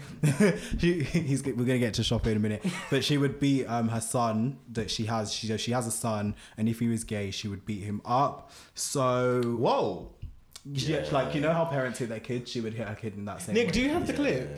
I, I don't. And Breakfast Power 105 will probably sue. iHeartRadio will probably sue me if I play it. 'Cause- but um no, she literally clarified. She was so it. stupid. Like she, was She- actually an, an ignoramus. So she You're a buffoon. basically in her in her statement, basically she doubled down on it, saying that um and I want to just give a quick commentary after, but because um but um should I didn't tweet nothing about the LGBT community um in a bad way. I was just talking about my son. I just said that if I saw anything gay in my son that I'd beat him. So- Um, and she said she said like stuff like she's got a stylist, you know the typical My stuff. like, cousin's a gay. My stylist, got a stylist cousin. gay. Yeah, she said I've got a all cousin. that shit. Because I wa- I did watch the full interview because as I said on this podcast, I like to watch things for clarity. Did it with Azealia Banks, do it here as well. Um, so yeah, she said that, and she used her cousin and stylist as examples of people in her life that she has that are part of the LGBT community. Um, but she still doubled down on the fact that she would um, Beat her beat her son. son. Uh, I have absolutely nothing against gay people, but I wouldn't want my son to be gay. I'm around a lot of gay people all the time. My stylist gay, my cousin's gay, as I just said. Um, and Charlemagne kind of then just uh, kind of led it into the next discussion because he knew what was happening, obviously. Um, so, what are you guys' thoughts on that? I'll give my commentary in a bit, but what are you guys' thoughts on that? I just don't see how anyone with good English skills, good comprehension skills, good reading skills, good listening skills cannot see that she contradicted herself in the same statement. Well, how does she not see that? She's like, oh, I have nothing against gay people, but I'd beat my son if I was gay. If he was gay. If he was gay, what, like, s- sis, like, it's you've literally just said it. Mm-hmm. you you just said I'm homophobic. I don't understand how you can have an issue with it. And then the comparison she made about her is kind of like, oh, what'd you say if my if your mum said she was going to beat you if you like, It was something she Something like, stupid, she- doesn't it wasn't in the article. yeah, like, oh, it doesn't mean I'm going to beat you. It just means I don't like it. So you don't like it. Whether you beat him or not, what you're saying is implicitly you have issues with LGBT people and you don't want that in your in but don't I don't want to say in that as if it's like something you can pick and choose. You don't want your son to ever be gay. I don't understand that. So I'm just gonna say you're stupid, you're ignorant, and you don't know what words mean. That's all I really have to say about that. And um, you're cancelled, and I can say I'm cancelled because I didn't care for them anyway. Um, like, I, like so, there are people that are definitely problematic that I listen to, but I actually listen to them, so I can be like, you know, cancel inverted commas. But City Girls, you were great on this on the on the Drake song. I didn't really care for you otherwise, and um, yeah, that's it. So deuces, goodbye, and I hope you will flop. Yeah, I think. Yeah, I mean, obviously, her statement is also just reflective of how we view black masculinity, and um, you know the ways in which, yeah, we we still have a very archaic and problematic viewing of how black masculinity can be defined, what it means, and what it can represent. And her statement is obviously in indicative of that. So that was one thing for me. Um, but then, yeah, it also did make me think of like we within media we talk about this idea of cancel culture like every day and like what it means and what it translates to and how it mm. functions in so many different ways. And you know the reality of it is that she's still gonna like make money and like still like get things. I would just hope that this becomes a teachable moment for her where she looks back on it and she's like oh why did i need to say that in the first place? Like it- it- it- like if i'm gonna bring a child into this world like and i love that child i should appreciate them no matter what. I really do feel that her comments are just uh indicative of just how black masculinity is still seen where it's like no you can't you can't love another man like Mm. you can't do that you know or you know if she were to have a daughter you know you can't be lesbian like you can't be any of that you have to be what is dictated based upon your gender and yeah I, I would just hope that there's a moment of clarity you know for her I just think like it's it's interesting because the other half of City Girls is obviously in prison. Yeah. Um, and doesn't she might know, but obviously doesn't know or under the assumptions of not knowing what her her um her duo, her, the other half Her of the duo, her counterpart, that's it, has said or done or maybe harmed or not harmed in their career. So it's just interesting that dynamic because I did see a lot of arguments like, oh, we need to, you know, see if the other one feels like this and all this kind of stuff like that, which I kind of. Hmm, to a perspective get like you have to kind of hear it out from both sides but like still one of them is obviously it's problematic and all the thoughts that have just been echoed by Shoppe and Elijah are completely valid. Um and hopefully it is a teachable moment.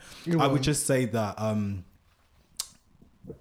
I would- I was just doing some research into where she's from, and obviously she's from the the hood in um in Florida and all that kind of stuff. So I think there were some arguments I seeing because I was just like sit her and watch her, and I did see some of the narratives. And the thing is, like, we are in this you know socially conscious era, and you know, um, I think to an extent, if you're not like a polished artist and stuff like that, people get shocked and they're kind of like, why would they say that and stuff like but like none of this shocks me. Like to be honest, these are all the back end conversations happening happening. You think the Migos aren't saying this behind the scenes, you think Which X- yeah, X and they've been and they have been. Think- They've you know been what? Called have out been. for it more than once. You know? Yeah. Like you think half the people in the industry aren't really like it's just it's performative, isn't it? Like a lot of these artists are performative and they say the right things on camera and stuff like that to um obviously appease their audiences and get the sales and get the great exposure and PR looks and all of that work with certain collaborations and stuff. So I think it's kind of oddly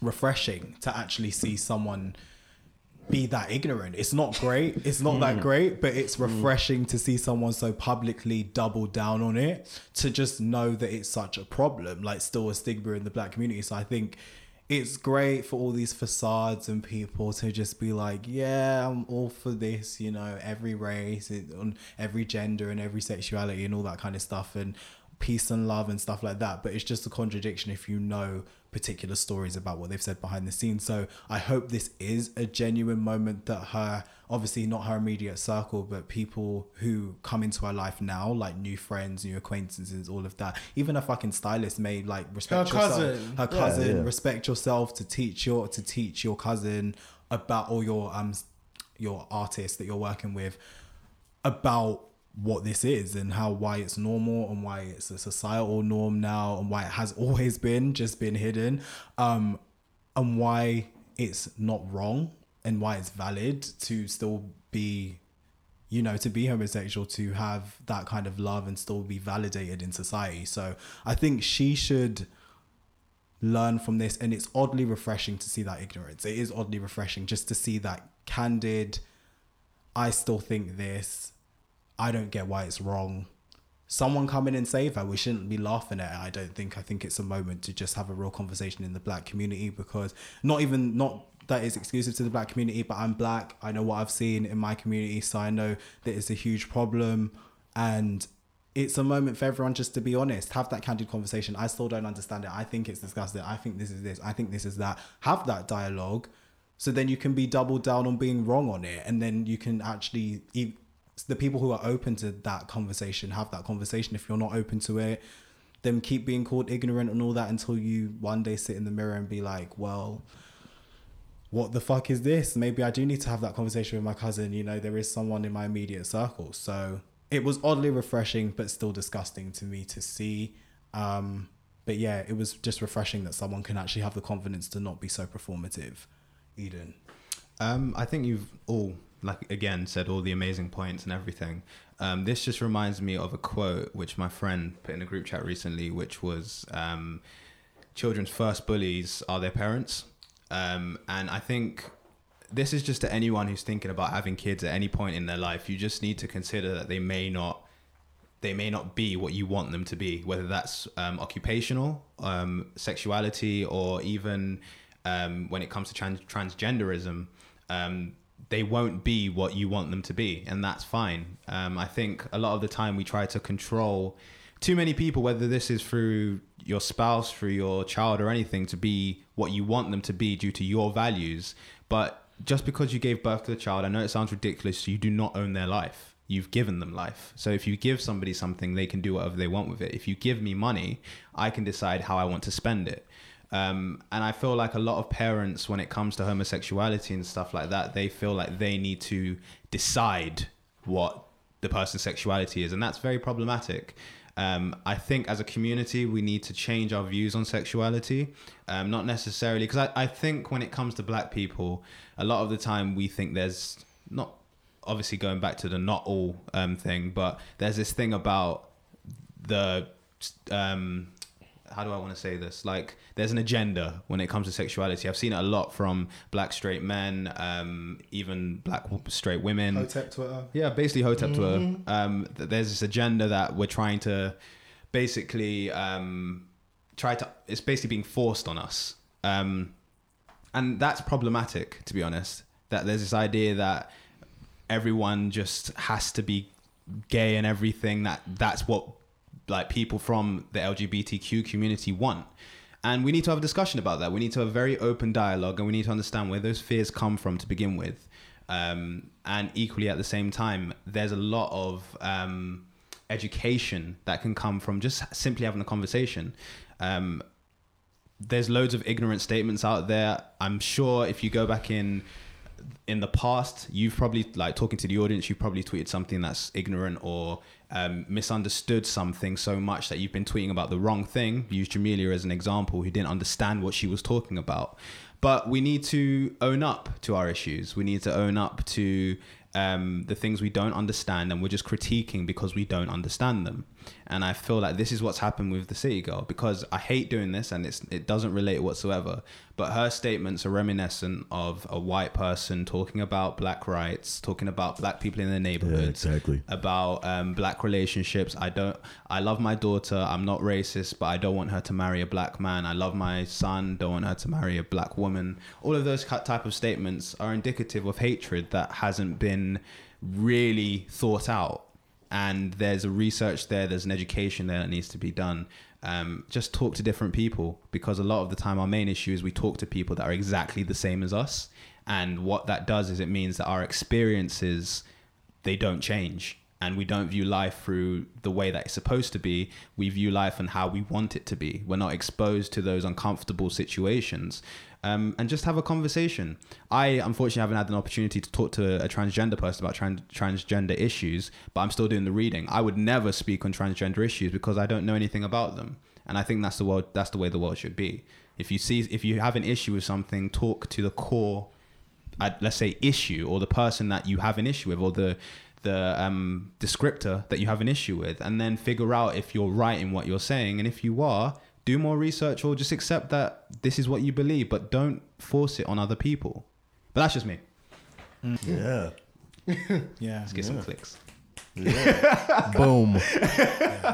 um, Um, I'm tired, so that's the end of the news section. oh we done that and now I'll go into the Elijah Watson interview. Amazing writer. Um, I will shout out his credentials again at the end. But what I want to know from you is what inspired you to write so heavily on culture and music combined? Like, what brought you to that place as, as a writer? I think so. It started my first piece, and I have to shout him out, Davis Wynn. Um, he's with Hypetrak and Hypebeast. I pitched him a story. This had to have been 2000, either 2012 or 2013, and it was a story about how rap was adopting punk aesthetics, and um, you know, at that time there was a lot of talk of like, oh, Odd Future is like punk rap because you know they'd have mosh pits at their shows.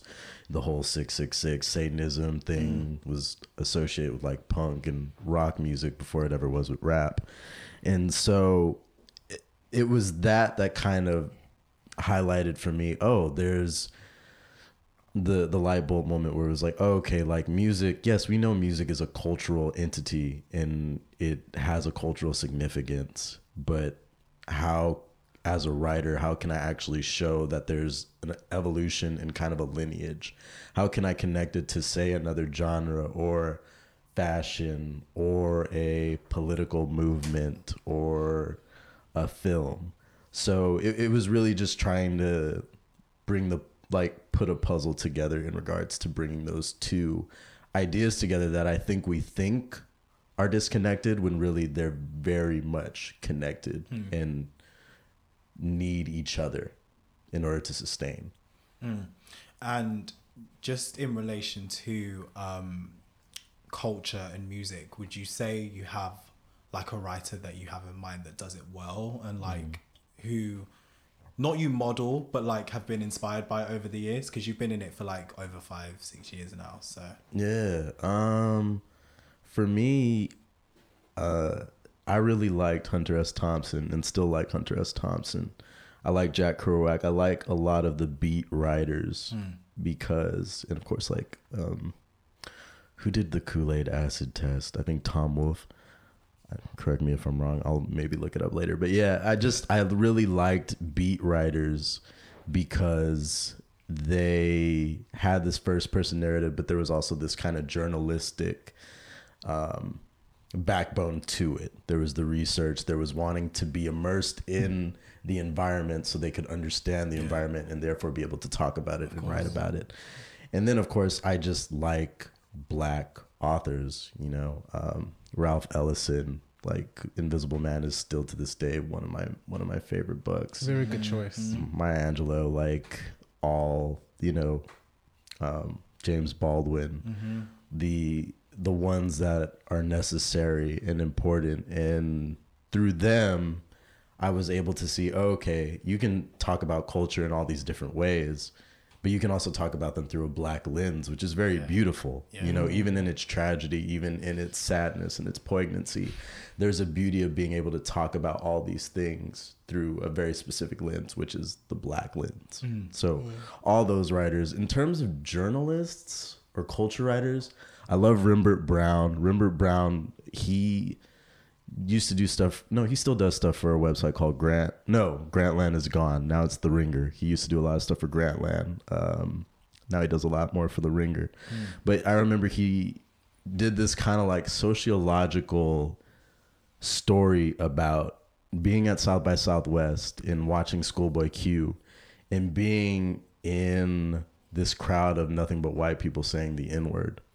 And like, I, you know, I, I really enjoy pieces like that, like these kind of sociological ones. Like at this point, a piece like that would kind of be outdated, but he just happened to talk about it at a very interesting time when I feel we were all talking about this idea of like, what does it mean when a white person in this space that belongs to this arguably belongs to this black artist because you came to see this black artist Yeah. what does it mean when this white person feels that they're allowed to say it in this space? Can they say it in this space? Mm. Do they even think about that going in?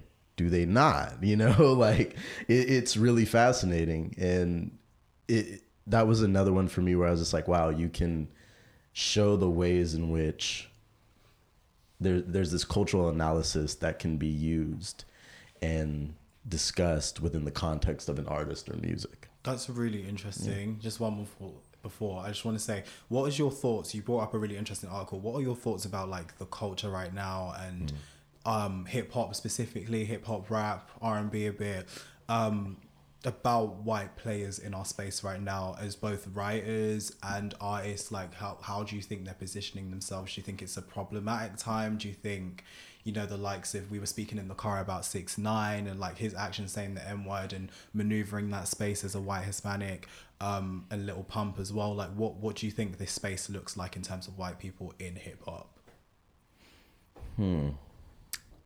Um, I don't.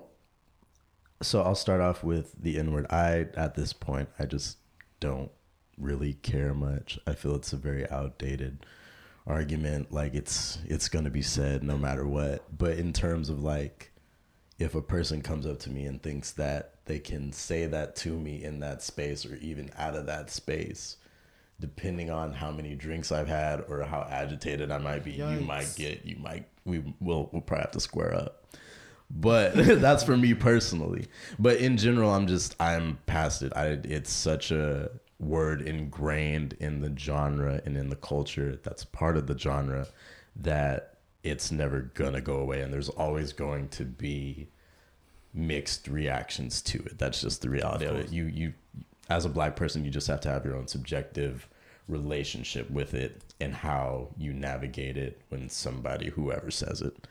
In terms of white people being in rap, I mean white people have always been in rap. they've funded they've funded these things, the corporations like let's be real. If they're if they're if white people aren't rapping, they're funding it. So therefore they've always kind of dictated Mm. and navigated how these things go about. Um I don't mind white rappers. There are some that like I actually enjoy. Mm. Um but it's also you you need to be aware ideally you you would be aware of the space that you're coming into and understand that like there's some words that you can't say and you need to accept that.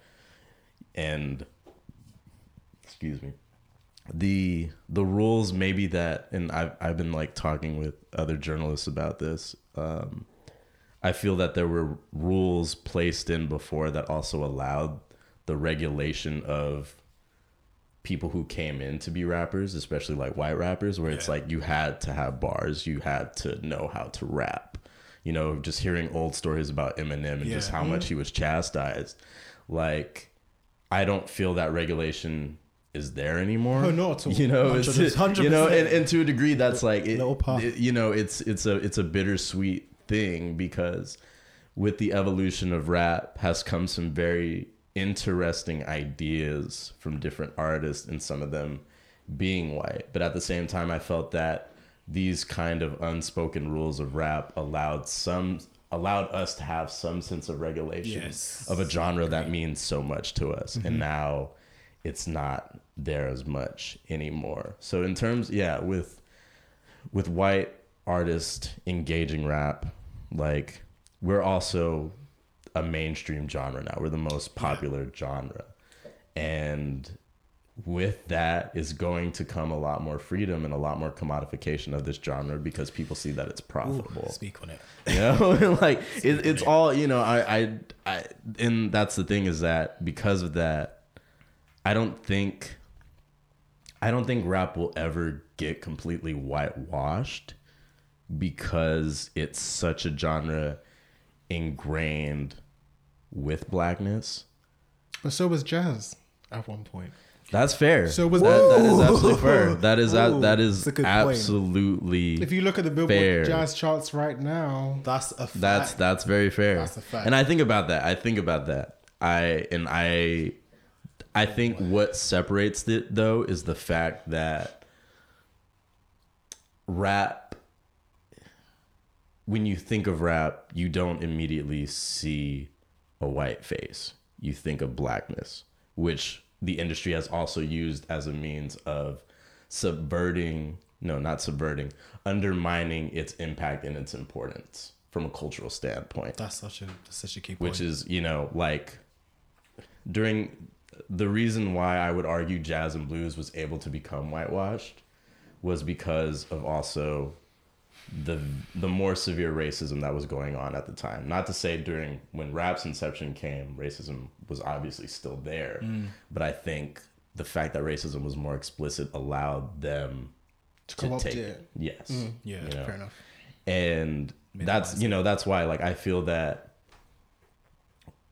i'd like to think rap will always there will always be other people coming into it who aren't black but it will always remain a black genre and also because of the fact of that of just how it's been undermined because oh it is a black genre. Like still to this day we're seeing people disregard it. We're seeing artists mm. maybe or mm. even you know just mm. anyone kind of undermining it. Yeah, you know just undermining it by saying certain things, even though we are officially like the most popular genre In like, the world. Yeah, you know. So that was a very long-winded answer, but mm, No, yeah. I, you know, white rappers can rap. Ideally, they just have a self-awareness. Mm. Yeah. You know. Yeah, yeah. It's it's unfortunate that it's so melt like the lines are so blurred right now. Like and the Lil Pumps and six nines can exist and even have black fans who mm.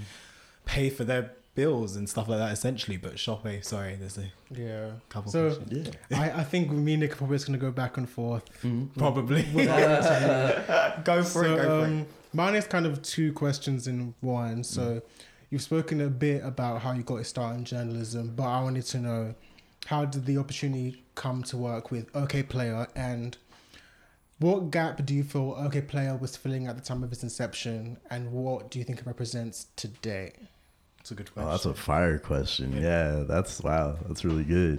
Um, so how I came into it, a previous editor of mine when I used to live in Austin, Texas, Ian, Ian had sent me a job listing for Okayplayer. They were looking for a staff writer, and I was like, "Oh, awesome! Like I love Okayplayer. Obviously, love Questlove." And so I applied, and the editor at the time, Edwin, he spoke with me. We did like an interview. We did like a Skype interview first, and then an in-person interview where I met another former editor, Kevin. And oh, Kevin Clark, shout out to yeah, yeah, yeah. Shouts out to the homie Cavito, man. And um, both of them, and then Jenny, who was like one of the original co-founders of uh, of Okayplayer, and they all liked me. I guess I must have said or done something right because then they were like, "Okay, we want to hire you," and they specifically wanted somebody who could speak about music as well as social justice and activism, um, which was something that I was beginning to grow more into and become more comfortable with writing about and discussing. So that's how that led to me joining Okayplayer. Back then, what they represented, and in retrospect, Okayplayer has been being called the first black Twitter, which I agree with very strongly. Um, in the message boards, uh, you know, there were just a bunch of different arguments happening, whether it was about music or about, you know, certain policies happening in Philadelphia or in New York. Just a bunch, you know, or books or films or television. And even to this day, those message boards still, there's still discussions, mm. whether it be about Atlanta or Insecure or mm. who a person thinks their top five favorite rappers are, yada, yada, yada. So it filled that void while also offering commentary on niche black artists Yes. which was very important. It's it's that that's one of the most important things that it did was just offer that space and that platform for niche black artists. And I think as it expanded a little bit more, just kind of niche artists in general, you know, and I think that that's a reflection of like say the Roots Picnic where it's like Questlove curates all these artists and you have, you know, you'll have like a Lil Uzi Vert on mm-hmm. one stage, but then you'll have like the indie rock band Deerhoof on another. Like that just speaks to his music encyclopedic genius. You mm-hmm. know, the fact that he can like curate this and he wants it to feel like an experience while you're learning. Yeah. And that's where that was its significance then and that's its its significance now. Like for me, I want to be able to not only explore the niche black music, but just niche blackness. Like that's why I was compelled to write that 666 article because I was ta- it's really funny like I was talking with um uh my the editor in chief of Okayplayer Rachel and, like she's incredible like really pushes me to write some of these stories that I wouldn't think would work but then they do somehow. And when we were talking about 666 like there was some visible discomfort but that's because she was you know she was raised as well in a religious household and so it's really interesting to be writing these stories knowing that there's some subversion happening you know in the sense of like we're writing about things that you normally maybe wouldn't associate with blackness or black Yes. culture. Yeah. You know, even recently I wrote about I wrote this story about MDMA. MDMA. I saw that one. Yeah, and and how a black woman um God Dr. Williams, I can't remember the first name right now. Oh, Monica, Monica Williams. And how she's like leading the first ever MDMA trial specifically geared towards people of color which psychedelics in general is often associated with white people. It's a whitewashed thing, even though it came from indigenous cultures. So, you know, even having these conversations or bringing these ideas up, you know, people are like, wait, what? Like, we've been about this? And it's like, we've been about this. like, we've been about every single thing that you probably don't think we've been about. We've been about rock and roll. We've been about punk. We've been Oh, yada, yada, yada. We've been about all of this. We got And- the source. yeah, you know, we we've had it. We've had it for all these things that people don't think we've had it for.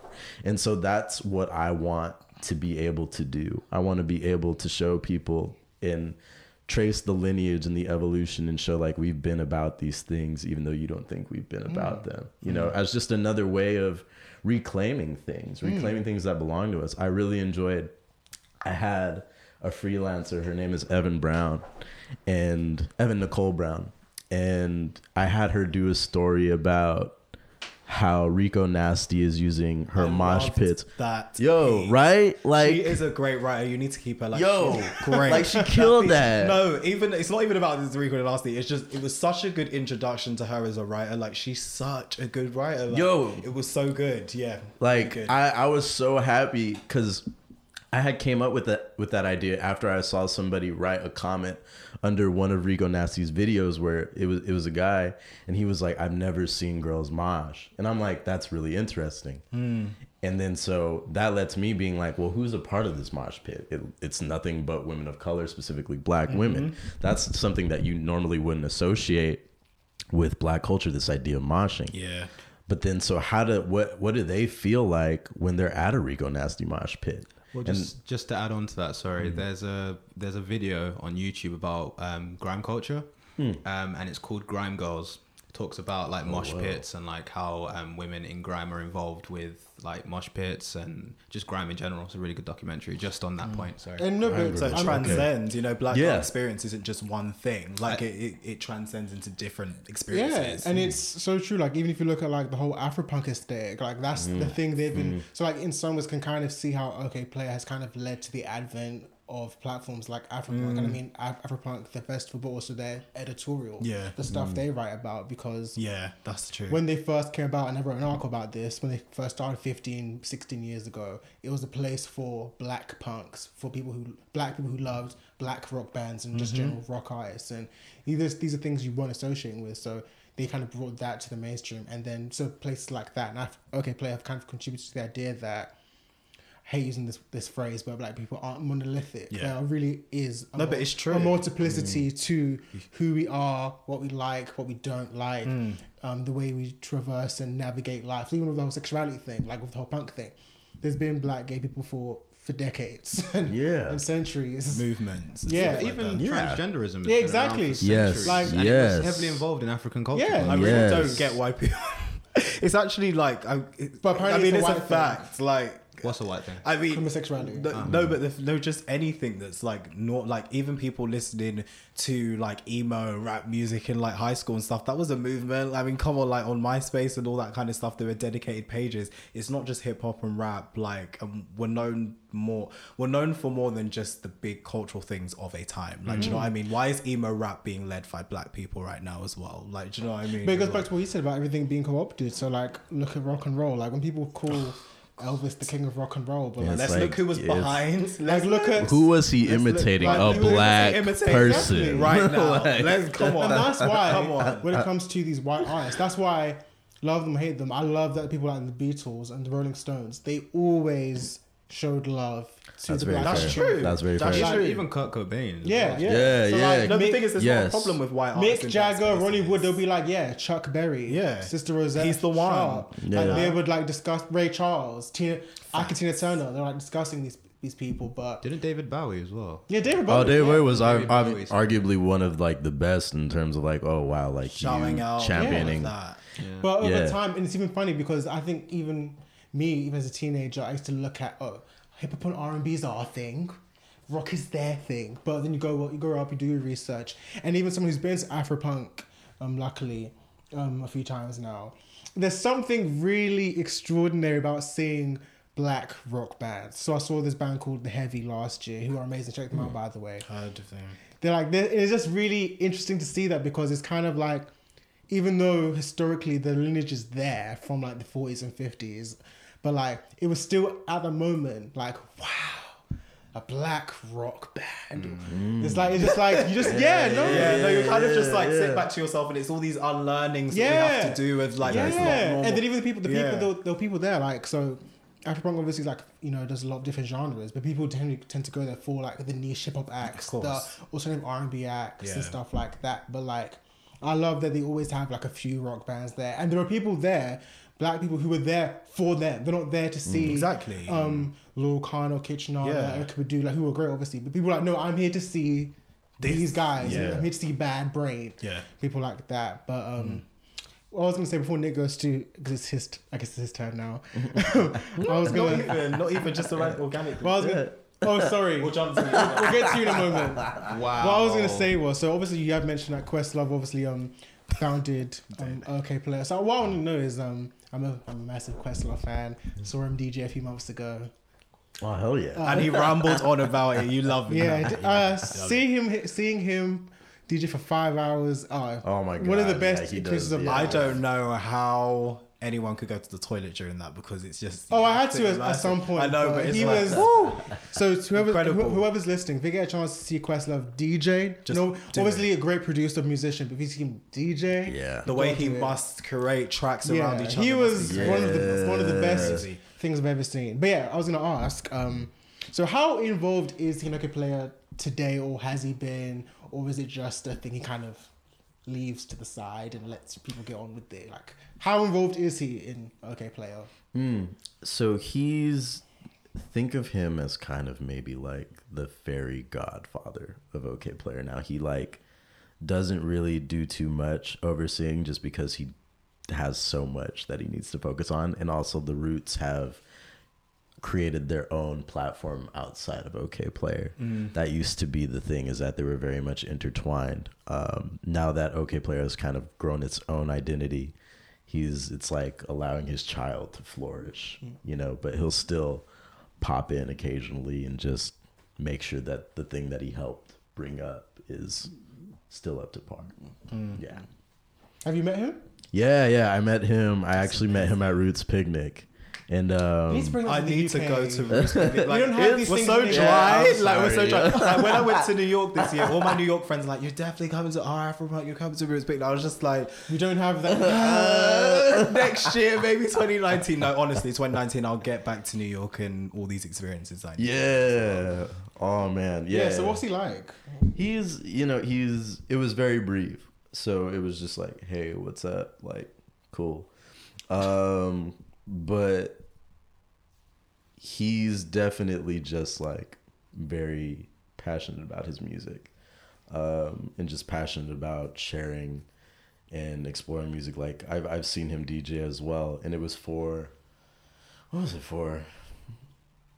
It was for a Prince night. It was the Oh, he loves one- Prince. Yeah, it was He the, the one biggest year. Prince nerd. Yeah, man, it was the one year anniversary I'm after upset. Prince's death, and um, I had missed the when he actually had a DJ event the year Prince died. So I was like, I need to go to this one year event, and yeah, it's just the how I said he's an a musical encyclopedic genius. Like For sure.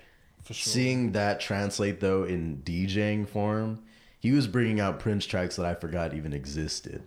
And I was gonna say the same bro, thing. Like what? Like he like for when I saw him, like that was a common thing throughout the show. He was bringing out Prince tracks, and I knew Mm. this before going in. Like I know he's like the biggest Prince fan, but like, like he was bringing out like the deep cuts. Yeah, he played exactly, like exactly. Lady Cab Driver, Ooh, Soft yeah. and Wet, Yeah, Calm. man, like right, songs that yeah. like it's not like oh 1999 or controversy, but like he um played any um any Christian. I'm like, oh, like. And You're getting a treat Like, tonight. like I'm a Prince fan, so I was like, okay, cool.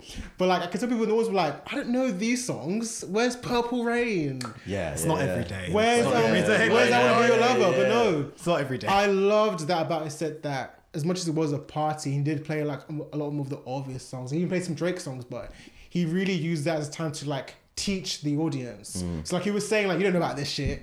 What can I do now? Good, good. I Yeah, love that. yeah. I love like artists who just know, like they they're so immersed in the history of it. They're just like, this is what you fuckers need to listen to. Like, and this is what our podcast is partly like. We're teaching people about different stuff, and that's what Okayplayer, like you just said earlier as well. That's what Okayplayer's initial cause was about, like teaching people and different experiences and niche experiences. So.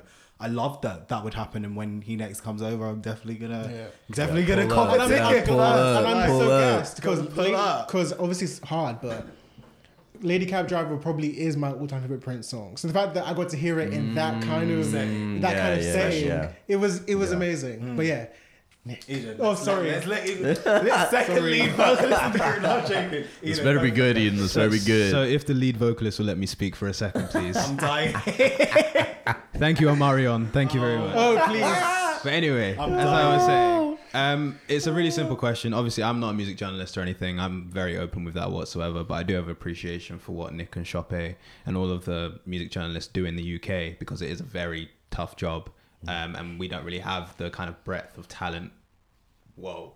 We don't really have as much of a selection when it comes to artists, is what I meant to say, as mm. you would have in America. Because we do have a great scene. We have an That makes amazing. I get what you're we have an amazing R and B scene, amazing rap grime scene. But I, in America, there's more of a selection when it comes to all the different genres and the different kind of artists you can connect to, different well. pockets, etc. So my question is based on that, really. so in the UK, we have like a massive, what I would call an exportation issue. So when it comes to our key players in the music industry, so that's like all of our rappers, all of our singers, even to an extent now journalists, um, a lot of our opportunities are kind of being seen as over in the states. So um, Samuel L. Jackson spoke about this in the acting category, where he Oh, said I there's a bit of an this. issue with um, black actors coming over from the UK to the US. I just kind of wanted your opinion on that. Are there more opportunities in America as far as you know? Or are, for example, is there an issue? Is it known by American artists that like black artists or even black journalists are coming over and stealing our jobs? Or is that an issue? Or are there more opportunities? As this pertains to Music America ju- uh, America, yeah. and specifically music journalism, That's correct, yeah. No. like every it, the reality of it is that like this music journalism life is not glamorous. Freelance any any person who is creating quote unquote content, editorial content, it's not unless I don't know, maybe you're at maybe you have a very strong following like in the 20,000s, 30,000s of followers and like therefore you're able to translate that into you know, like be- becoming an on-air personality for a TV show, like Jersey Jinx from Complex, and now he's doing State of the Union. He's he's a great example of um, you know a person who just managed to find that niche and happened to get in at the right time. Yeah. you know, like Yeah. very much so. But no, I would say that it's very it a part of it is who you know as with anything Yep. but it's also very much you just have to go for it. And you have to have a good pitch. Like if if any freelance writer were to come to me especially for music but in general and they were like i want to write for this publication what would you advise? Like you want to make an impression. Yeah. you want to you want to have an idea that is thinking outside the box. You don't just want to come with oh i want to interview this person like why would they mm-hmm. offer that to you when they have a staff writer? Like they're you know it's like give them something that's really going to make them think wow this is a really interesting angle and a really interesting way of seeing this artist or this song that they wrote or their album in a wholly different way mm. that the average person wouldn't. Like, so for example, like Travis Scott's Astroworld, I would much rather have someone who was born and bred Houston than some New Yorker write a review about it because they're going to be able to get the references. They're going to be able to understand that feeling and why this is more of a Houston. This is the most Houston record Travis Scott has made in his Yeah. entire career. And it's actually very interesting you say that because just on the back of that point, I Mm. think it was last week or the week before, there was an issue of an article that was released on The Guardian. Mm. Um, it was released by someone um, who is well versed in music, but she uh, doesn't, I don't believe. Oh, Oh. no. No, when I when I say she she enjoys music because I I've been in similar circles to her, um, but she's not a music journalist. So she enjoys music, but she's not a music journalist, and I think that is kind of the difference that you're speaking of when it comes to someone who's from Houston, sorry, um, writing about what they know. Um, so in terms of space, do you think it's much easier to find somebody to write about certain topics? Because I think that was the issue with the Guardian um, article. They didn't know Shoppe kind of ro- Shoppe kind of mentioned this point, and I agree. Like, if they put out a pitch, all you have to do is put out a pitch. Like, Yeah, but like, we don't all you have know- to do is like we're looking for. It, it depends on if she came to the publication with the pitch, or they were Yeah. looking for specifically for that topic to be covered by Yeah, a black it's journalist and didn't really Hmm. do Yeah. the research because she might have gone to them. We- Yeah. We, don't know, and it kind of Exactly. looks like they probably did because I don't think people at Guardian have the Of course. depth to think of that kind of I'm sure in that case, I believe she probably pitched. Yeah, same. But for them to, for anyone to say that there is a music writers in London or the UK that couldn't have written about that, like, not to plug, but there's me and Nick. Like, I think Nick especially would have been I'm great for that. So I wasn't saying that. Jesse No, no, Bernard. no, no, no, no, yeah, Jesse Jesse Bernard, Bernard. but there are so many yeah, many. talented. There's- There's, yeah. Yemi. There's um, uh, Anif Nick. Yes, him, guy. him. He's in our, he's in our chat. He's Yeah, not yeah. chatting. There's a lot. There's a bunch of great music writers in London the UK, but it's a case of I just don't think certain editors over here. I'm not going to speak for every editor. In the No, UK, it's not every. But obviously, all. like you said, they're like, if there's a certain topic or something else, you would want to get someone who particular has, has a particular connection to that artist or that scene. Whereas here, it's just kind of like, okay, you write about music, you can work it out, do research, or just get in terms of a whole representation thing. Let's just get someone black. Just get a Mm. black writer.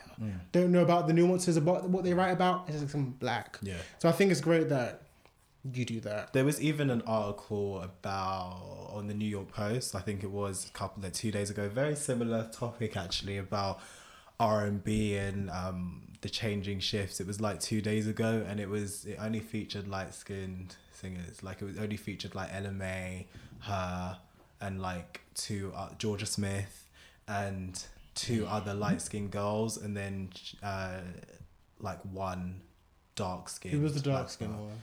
um Mel. Uh, it was uh who was it? Oh God, what's his name? His name. Yeah, it was there was one black male, like Ah. actual black, and then there was just lighter skinned Women. women. Oh, so I was just kind of like that's super problematic. So not it's even a dark-skinned just like- woman? Wow. No, no, and in the article, no dark skin representation at all. So it's just about getting the right writers and people who actually want to. And I think the the journalist was white, so Yeah. we all know what, how that goes. But yeah, I think it's about getting the people versed. I'd much rather a person who knew the street lingo and stuff like that. Just like if a New York project came out, um, I'd rather a New Yorker write a piece about it, like on the big publications, even though it would take away from writers' pockets in general. But it's like it's giving to someone who actually knows what they're talking about, and it can Unless be a positive. the, unless the pitch's um, USP is the fact that it's not from that perspective. Yeah, unless Unless it's a that's- unique take. Yeah. Yeah, Yeah. exactly. Yeah. Unless it's a unique take and stuff like that. But I'd still rather someone in the culture and who understands the album to. So um, obviously my introduction to Okayplayer was because of its ties to so we spoke about Questlove so and the General Soul Soulquarians collective and I'm a huge fan of all those guys in that collective. So I was just gonna ask you um what do you think made that collective and that era and by the era I mean obviously I guess there still always will be tied but I mean that era of when between 99 and 2001 when Life for water chocolate came out Mama's Gun voodoo things fall apart Mama's Gun.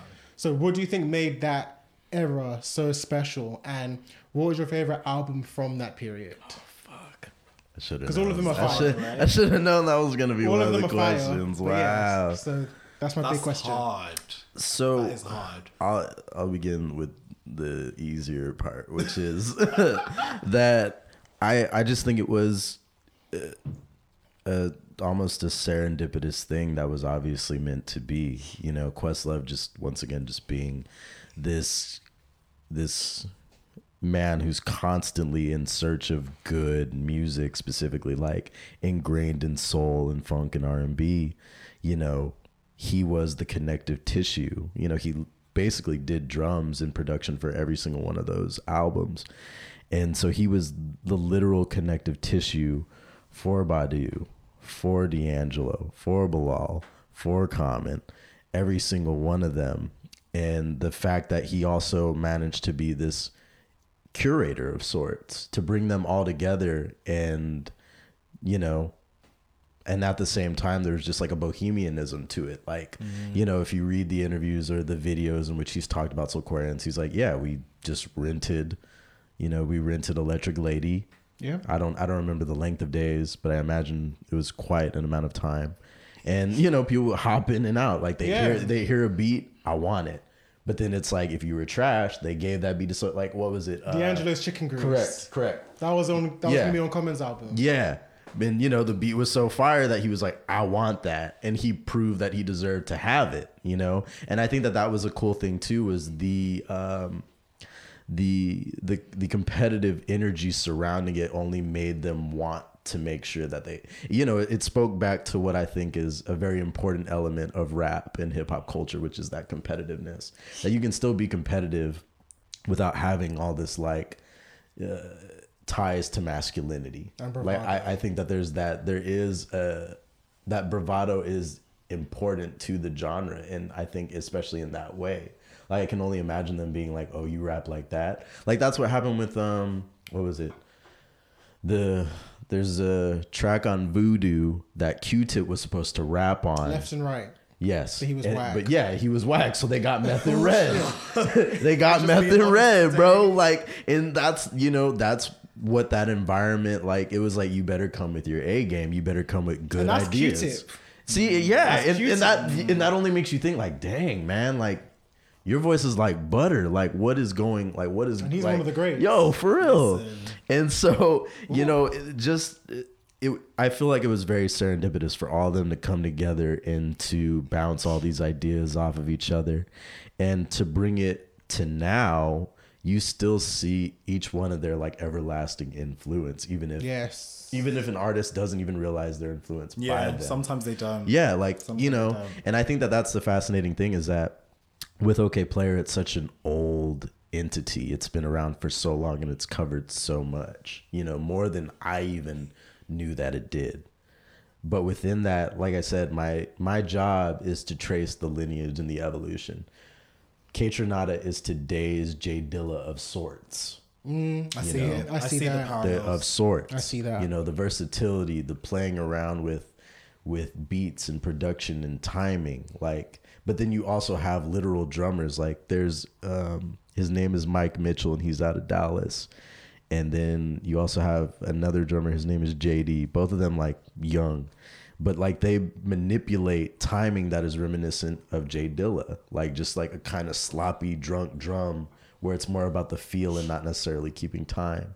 So you see the lineage. Erykah Badu, like Trippie Redd follows Erykah Badu on Instagram. Like this this this woman's influence goes so much. Like she's one of those everlasting to me an everlasting influence where it's like she had an aesthetic but she also she had a compelling aesthetic but she also has incredible music that just stands the test of time and makes younger generations feel welcomed into it they mm. feel a part of it and so that whole era just cemented what they were all capable of just brought together. I think it was just too intense for them. That's why it, it dissolved, you know? Mm. As sometimes we see with music collectives, they don't end up lasting too long. And I think a part of that may just be because that moment you just capture so much at once that what more do you need to mm-hmm. do? Like we can we can separate. Like I'm I'm they're all still cool with each other. Yeah. You know? They did But And they will, yeah, they will you know? always be tied to each other. Exactly. Exactly. And you'll always be able to look at that Soulquarians moment like as wow, this was a very this is a very pivotal moment for black alternative Yes, music. for sure, You know, sure. like It's it- magical it's, when you look back on it. Yeah. Like, magical. like truly incredible. And, And I think Questlove said there was a, there's a lot of footage of that time. He said that he wants to make a documentary about Ooh, that time that'd be between great. 99 and 2001. And then obviously you sort of know him, so if you Yeah. just tell him to hurry that up. Plug that. I, I will definitely, I will Netflix, you don't definitely, mind where ayo, Because Quest, I- hurry I- up, bro. Um, I know D'Angelo has like somewhat of a mini Rude documentary, Mm. and Erykah Badu has done long interviews about that time. But Mm. I would love to have a documentary about that time span and Mm. recording all those albums. But yeah, so Yeah. what is your favorite album from that Oh, period? God. And I want to say real, real quick. I want to say real quick that yeah, I also feel oh, that Soulquarians are an underrated music collective. Like I feel that real ones know, but their impact should be known a lot more. Yes, It should be You know, I feel that like a casual, the casual listener should also be aware of Soulquarians just because how integral they were to just all these different albums and pushing each other to be the best that they can possibly be. Artistic Um, excellence. Yeah. And favorite one. Your favorite album? This is this is gonna be. I'm actually gonna get the list up of all the albums. This is gonna be really time. interesting. Because every album that was, it's about eight albums, right? Do you know what? Yeah. Read them out for our listeners because Okay. some people clearly don't know about this time. be a good And then once they get on Spotify and play, then they can come back and hear what the answer Because. I know, I know my, I have two favorites. It's hard. Like I can say, list the guys who are listening. Every album that came out It's bet- hard. between that period is yeah, man. Classic. Fire. Yeah. classic. Why we still talk about them because they're classic. Do you know what I mean? So the albums that all came out from this period between 99 and 2002. okay. So we have The Roots, Things Fall Apart. We have D'Angelo, Voodoo. Common, like Water for Chocolate. Slum Village, Fantastic Volume 2, which is one of my top two. Um, Erykah Badu's Mama's Gun. Bilal's Firstborn Second. The Roots for Phrenology. And lastly, Common's Electric Circus. Mine was Voodoo. I forgot Mine Electric Gone. Circus was a part of that era. That was a Um, very polarizing album for, for, for Mr. Common. Yeah. Very polarizing. Yeah. Yeah. I think I'm gonna have to go with Mama's Gun. That's mine One too. of my favorites as well. That's my my number number one. We all got one. and Yeah. Number two is like- mine's Voodoo. My Which second, Voodoo, my yeah, second okay. is Slum Village or Voodoo. I Okay. I'm honestly gonna have We to go. sync. I'm gonna have to go with Electric Circus. Interesting. Yeah. That's it. Before we get into that, Eden, what's your favorite of those eight? This Have is you you, not this is heard- YouTube section. No, I have have. I've not- heard all okay, of them. cool. But this is you two. I'll let No, you talk. talk. I think all. Of, I think we should all have, we have like Eden, what's your favorite? at least one favorite. Or two. So Mama's Gun is up there. Um, I'll probably say Electric Circus as well, to be honest. But that's me. Continue. So why is Electric Circus? Actually, no. Why is Mama's Gun number one? And then we'll go to Electric Circus. I feel it was Erykah being very bare. Obviously, that was like a breakup album. Um, Green Green Eyes. Re-listening to it as an adult, I'm like, wow, like it's really powerful that you made these three movements, and you each and each one reflects why we like her so much. Like the fact that you know she's kind of being a little petty. So there's a self awareness of like this is what happens when you break up. Like you're not just gonna be like, hey, I'm cool, like we're cool. No, you're gonna feel some type of way and be like, oh, you think like she's cool, like like Booty is great to me. I just Oh, I love listened that Booty and I was like, bro, like you, this is like a rap diss. Like No, but that's know? actually she's actually like empowering women. Though she's No, saying absolutely. that She went in. she's saying I could take him out, but I won't because I see something in you. I want, mm. I Yeah. want you to do better. yeah. Like I could take, But at out. the same time, yeah, but at the same time, also just being very real and self aware that like She was at- talking during- that shit in Yeah, that you know, She, like that song's humorous like as fuck to me. it like you know, and the fact that she was kind of just like bringing. I think the most important thing about Soulquarians is that there was always it was a circle of funk, jazz, soul, and R and B, and how all these things were ingrained and interconnected. Yeah. So like it, it's like her just like being like a modern day Billie Holiday, like just like. I'm just good. Instead of singing, I may rap some bars about this heartbreak that I'm feeling, or I may sing about it. And it it's just really cohesive and very rich lyrically and sonically. the instrumentation on that album is crazy. Crazy. Like she had flutes on Yeah. and um harpsichords on like you know kiss me on my neck and green eyes. But anyway, quickly. So why is Electric Circus number two? Just very ambitious in regards to Common. And Come Close is one of the greatest songs I think has, has ever been made. Like Come Close is beautiful to me. I'm really like that's a song that makes me glad that I have ears and I can hear. It was very ambitious for Common. So Okay. Can I just say, Shoppe is editing this episode. I'm And- sorry. Continue, Nick. so just taking it back to your uh, most some of your most recent articles i would say my story with you kind of began this year when i saw your vic mensa piece and then i went back to most of your work on Okayplayer and i just fell in love to be honest like the way you mix culture and music is second to none in terms of our journalism and i just wanted to preface that before i ask the question. So first of all in rap is in its never-ending decline of western civilization on social media. That's the name of the article guys just for context. I just wanted to ask you so the case in the article is that rap is in its version of the documentary's decline of western civilization. So this is directed by penelope Spheeris and she's done two editions before that but you argued that rap is its version of that that documentary. So i wanted to unpack that a bit and say what do you feel like that entails? Like in our i know you put it in the article but do you think it's problematic the times that we're in the, the evasiveness of social media how much of the um, artists because you argued that the artists are in the director's seat now so we see all the ugly the good the bad. Do you think that that's a good thing we're at so you even mentioned six nine he's the face of the cover. Um, do you think that it's a problematic time for the likes of him? Because you even argued that he's in a bit he could for better or for worse get himself in a spot of trouble. So where do you think we are with this mumble rap enclave this mainstream this mainstream sorry rap enclave as well um, and just the different pockets existing right now and how people use their social media within that space? So yeah, when I that story was very much highlighting the fact of I guess the the desire of vulner, vulnerability we want to see in artists today because we feel that we have access to it when really it's a privilege. It's a privilege to be able to engage and view whatever these artists are curating for us.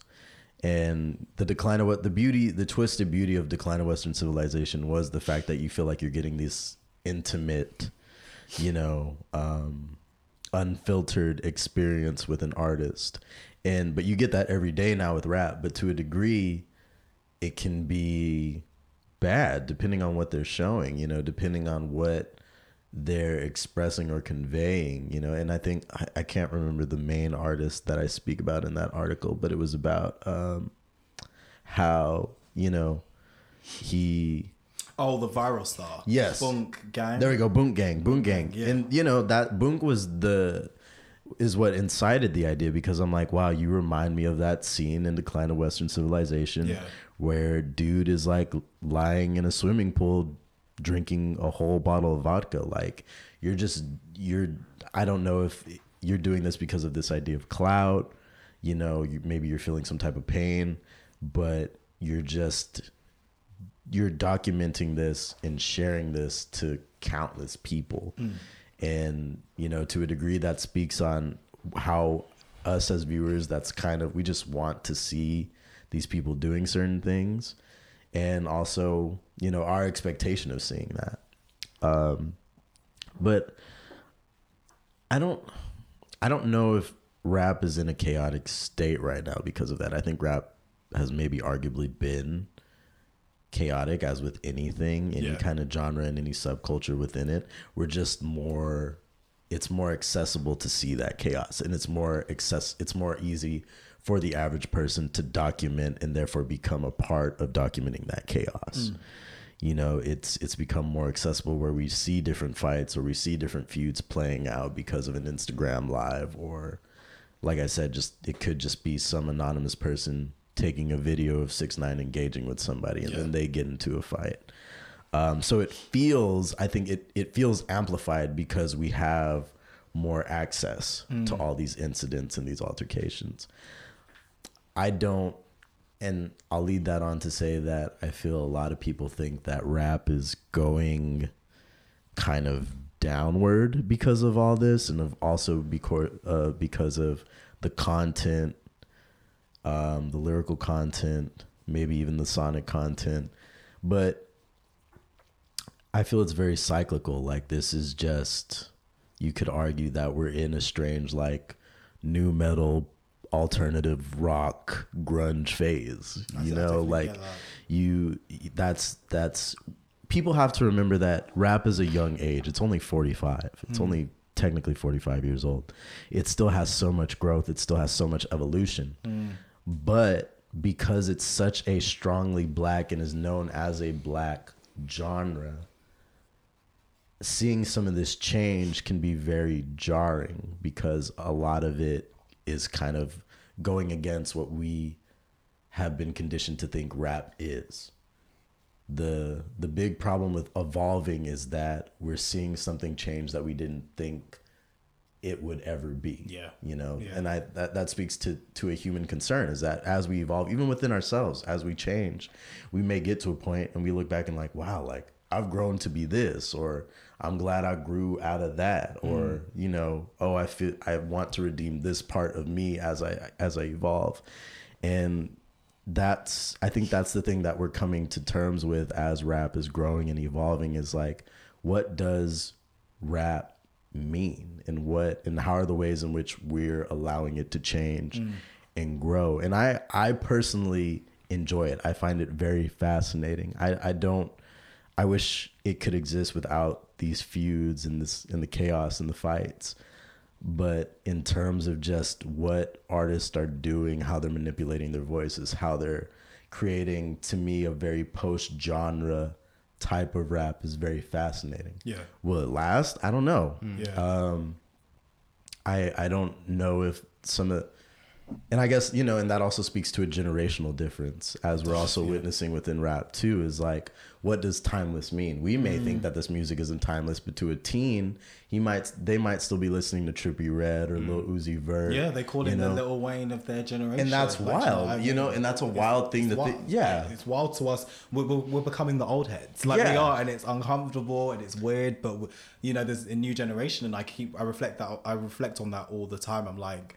I can see it. I see the younger kids, my cousins, for example, the new artist that they mentioned is being prolific and highly great and respected, and I'm like, wow, mm-hmm. this is mm-hmm. this is what it is. But Yeah. to the old heads who are older than us, they thought Lil Wayne, who's that? Like, do you know what I mean? To some of them, like, what the fuck's that? Like, it, it's crazy to think that some of these artists are heralded on the same level, but and yeah, and, to music. and I think it's really important because when when we get on that topic, like we think that these artists are being disrespectful to rap, and depending on how you view it, you may think that that's the case. But I think the real thing that we need to speak to is the fact that like we're just understandably uncomfortable with how it's changing because we never fathomed that it would become this. And what this is isn't necessarily bad or good. It's just something that we never would have fathomed. Facts. Yeah.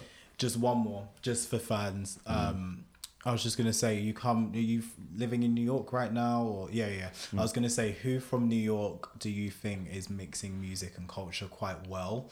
Who a lot of people may not necessarily know about. Like, who who's an artist from that area that you're really messing with right now? Ooh. Wow. If anyone, if not, you can widen it Uh, to America or where you like came from, like states and stuff like that. Yeah. Um so there's one and they're not a rap group. Um not they're not a part of rap at all. And I'm actually wearing their shirt. It's a punk band called Show Me the Body. It's like three three Jewish white kids. Um but they're like I don't know. Imagine if like Beastie Boys didn't go rap and went punk as Yeah. they originally intended. Like like that, but they're also very socially aware and they include people of color within their shows. Like they make an emphasis to like really promote and uplift people of color through their mm-hmm. music and through their platforms. And like I they remind me or they make me they're a good idea of what I imagine New York was in like the 70s and 80s kind of just like kind of chaotic and like but you're just still having managing to survive within that chaos. Yeah. You know, them but then in terms of rap I will say in terms of rap hmm in terms of rap not from New York but I will say. Honestly, no. Okay, so funny enough, okay. He's not even a rapper, but he's he blends culture and blackness really well and he kind of just came out with with a, a- a- I guess you could say maybe a parody of a song. But his name is Zack Fox and he used to go by the name Booty Math and he was associated with awful records all of them. He's kind of like this comedian. He's hilarious. Um but he to me he's like this great idea of of black comedy. Um and black culture and he just recently came out with a song called square up. And it's just it's it's basically it wants to be our generation's knuck if you buck which it very much well could be because it's just very intense and just makes you want to fight people. Um but i just i really like what he does and his versatility and kind of just showing the interconnectedness of like all these things black culture black comedy Yeah. rapping and yeah Zack Fox for That's sure dope. That is dope. So that's all I have to ask. Um, thank you for being an amazing. Well, hold on. Actually, I just want to ask something quickly. Oh, go on. Oh, whoa, oh, Eden, oh, Eden. He's about to cut all this and just have his last question. Yeah. no, um, so I'm I'm very appreciative of the fact that on this show we play to each other's strengths. So obviously these two music journalism, they obviously have like the very important questions. I think my role in this is I ask like all of the mental health and those type of questions. Um, No, but you you asked really good question. Yeah. no, I appreciate that. That wasn't an insecure thing, by the way. It was just me just saying. No, I know. I know, no, but just because you're not a journalist doesn't mean like you you're have- pre- you're pretty too. Don't worry. yeah. But um, I want to do like some hot seat questions quickly. So, Okay, yeah. Do you know That's what hot seat questions are? No, what is that? So it's basically I ask a question, you say the first thing that comes to your mind without any context whatsoever, That's and then um, yeah, so we just do that. So we'll do that for probably about a minute or so. Okay. Um, so UK rappers, you got a favorite? Skepta. Okay, favorite Skepta song? Ooh, shut down. Okay. Um, let me think. Favorite, favorite publication? Thank you. I'm gonna be very biased. Okay, player. Okay. Um, what else? Let's think. Favorite What about if publication? not? That's a really. I just want to hear. I, would, Favorite publication that isn't okay Yeah. player. Favorite publication. I feel like I know what you're gonna say because you said it. We spoke about it earlier. But favorite publication that isn't Okayplayer. the first one that came to mind. Um, Pitchfork. ooh, good Okay. choice. Okay. It's a very good choice. Uh, Nas or Jay Z? Nas. Rap a real one. Come on. Anyway, go. Okay. Um, J Cole or Kendrick? Oh, Kendrick. Knew that as obvious. but- J Cole or Drake? Ooh, Drake. Okay. Um, anyone else got any hot seats? Um, El- OutKast or Tribe? Fuck. oh, why would you do? Oh my God! Why First would thing you that came to your mind. is tribe, bro. Yes. Oh, but- oh. Tribe uh, forever. I was Mid- hoping I'd die before I'd ever have to answer that question. Midnight Marauders shits on most people's Nick, five seconds left. Any questions? I was just gonna say Ella Mai or Jorja Smith. Oh, oh, come on. Is that the last question? I had to do it. I had to do it. Had to be generic. I, th- I think I'm gonna have to go with Ella Mai. That's, you know, and, and that's fair. You know, I get it. Yeah. Okay. That is our episode for today, guys. As I said, Shoppe is editing this episode. so if it's a bit low, it's not our fault. Shoppe is learning from YouTube. It's perfectly fine. Um, I just want to throw an update out there in terms of Squat Studios. So just a reminder, Squat Studios is a marketplace for recording studios. If you're an artist, a podcaster, or anyone who's interested in making music or just a vocal um, artist, feel free to just use our app. You can just book a recording studio through there. Um, this episode will be out on Tuesday at 8 a.m. Obviously, you're listening to it now. Any other updates? Twitter, Instagram is Subscribe, Datspod. all of playlist. that. Review, all of that. Oh, we haven't said this in a while. Our socials: Eads McKenzie, I am Mr. Scott, Sope Showerton. Sope. I said Shoppe. said did I not? Sope. Did I say Shoppe? I swear I said Shoppe. Yeah, I didn't. Like, do you Nick know shout what? out. I swear I said Shoppe. It's fine. You said Oh, Sope. okay. Sorry, I just forgot the first lead vocalist. Sorry. Um, and Elijah yourself. Sorry. Um, at Elijah, like the Bible, Elijah C. Watson. Do you know you're the first person I know that's done that? Because I usually say Eden like the garden. So I'm dying. That's I'm really dying. good. Wait, is that your handle? No, my name That is- should be your handle. But my name Eden is like Eden. the garden. But my name is Eden, so like usually people are like what? Because black people don't usually have like name like Yeah. Eden or I know. like that. Guys, follow him. He writes amazing pieces. Thank you. Um, review us, review us, review us. Yep. Star us, all of that. Subscribe. We now have Spotify. And yeah, just leave your comments. Leave your comments about this episode. And check out our playlist. Yep. That's now streaming on Spotify. That's all I have. Brilliant, guys. Thank you for listening. Enjoy the rest of your days, and that is all. Boom.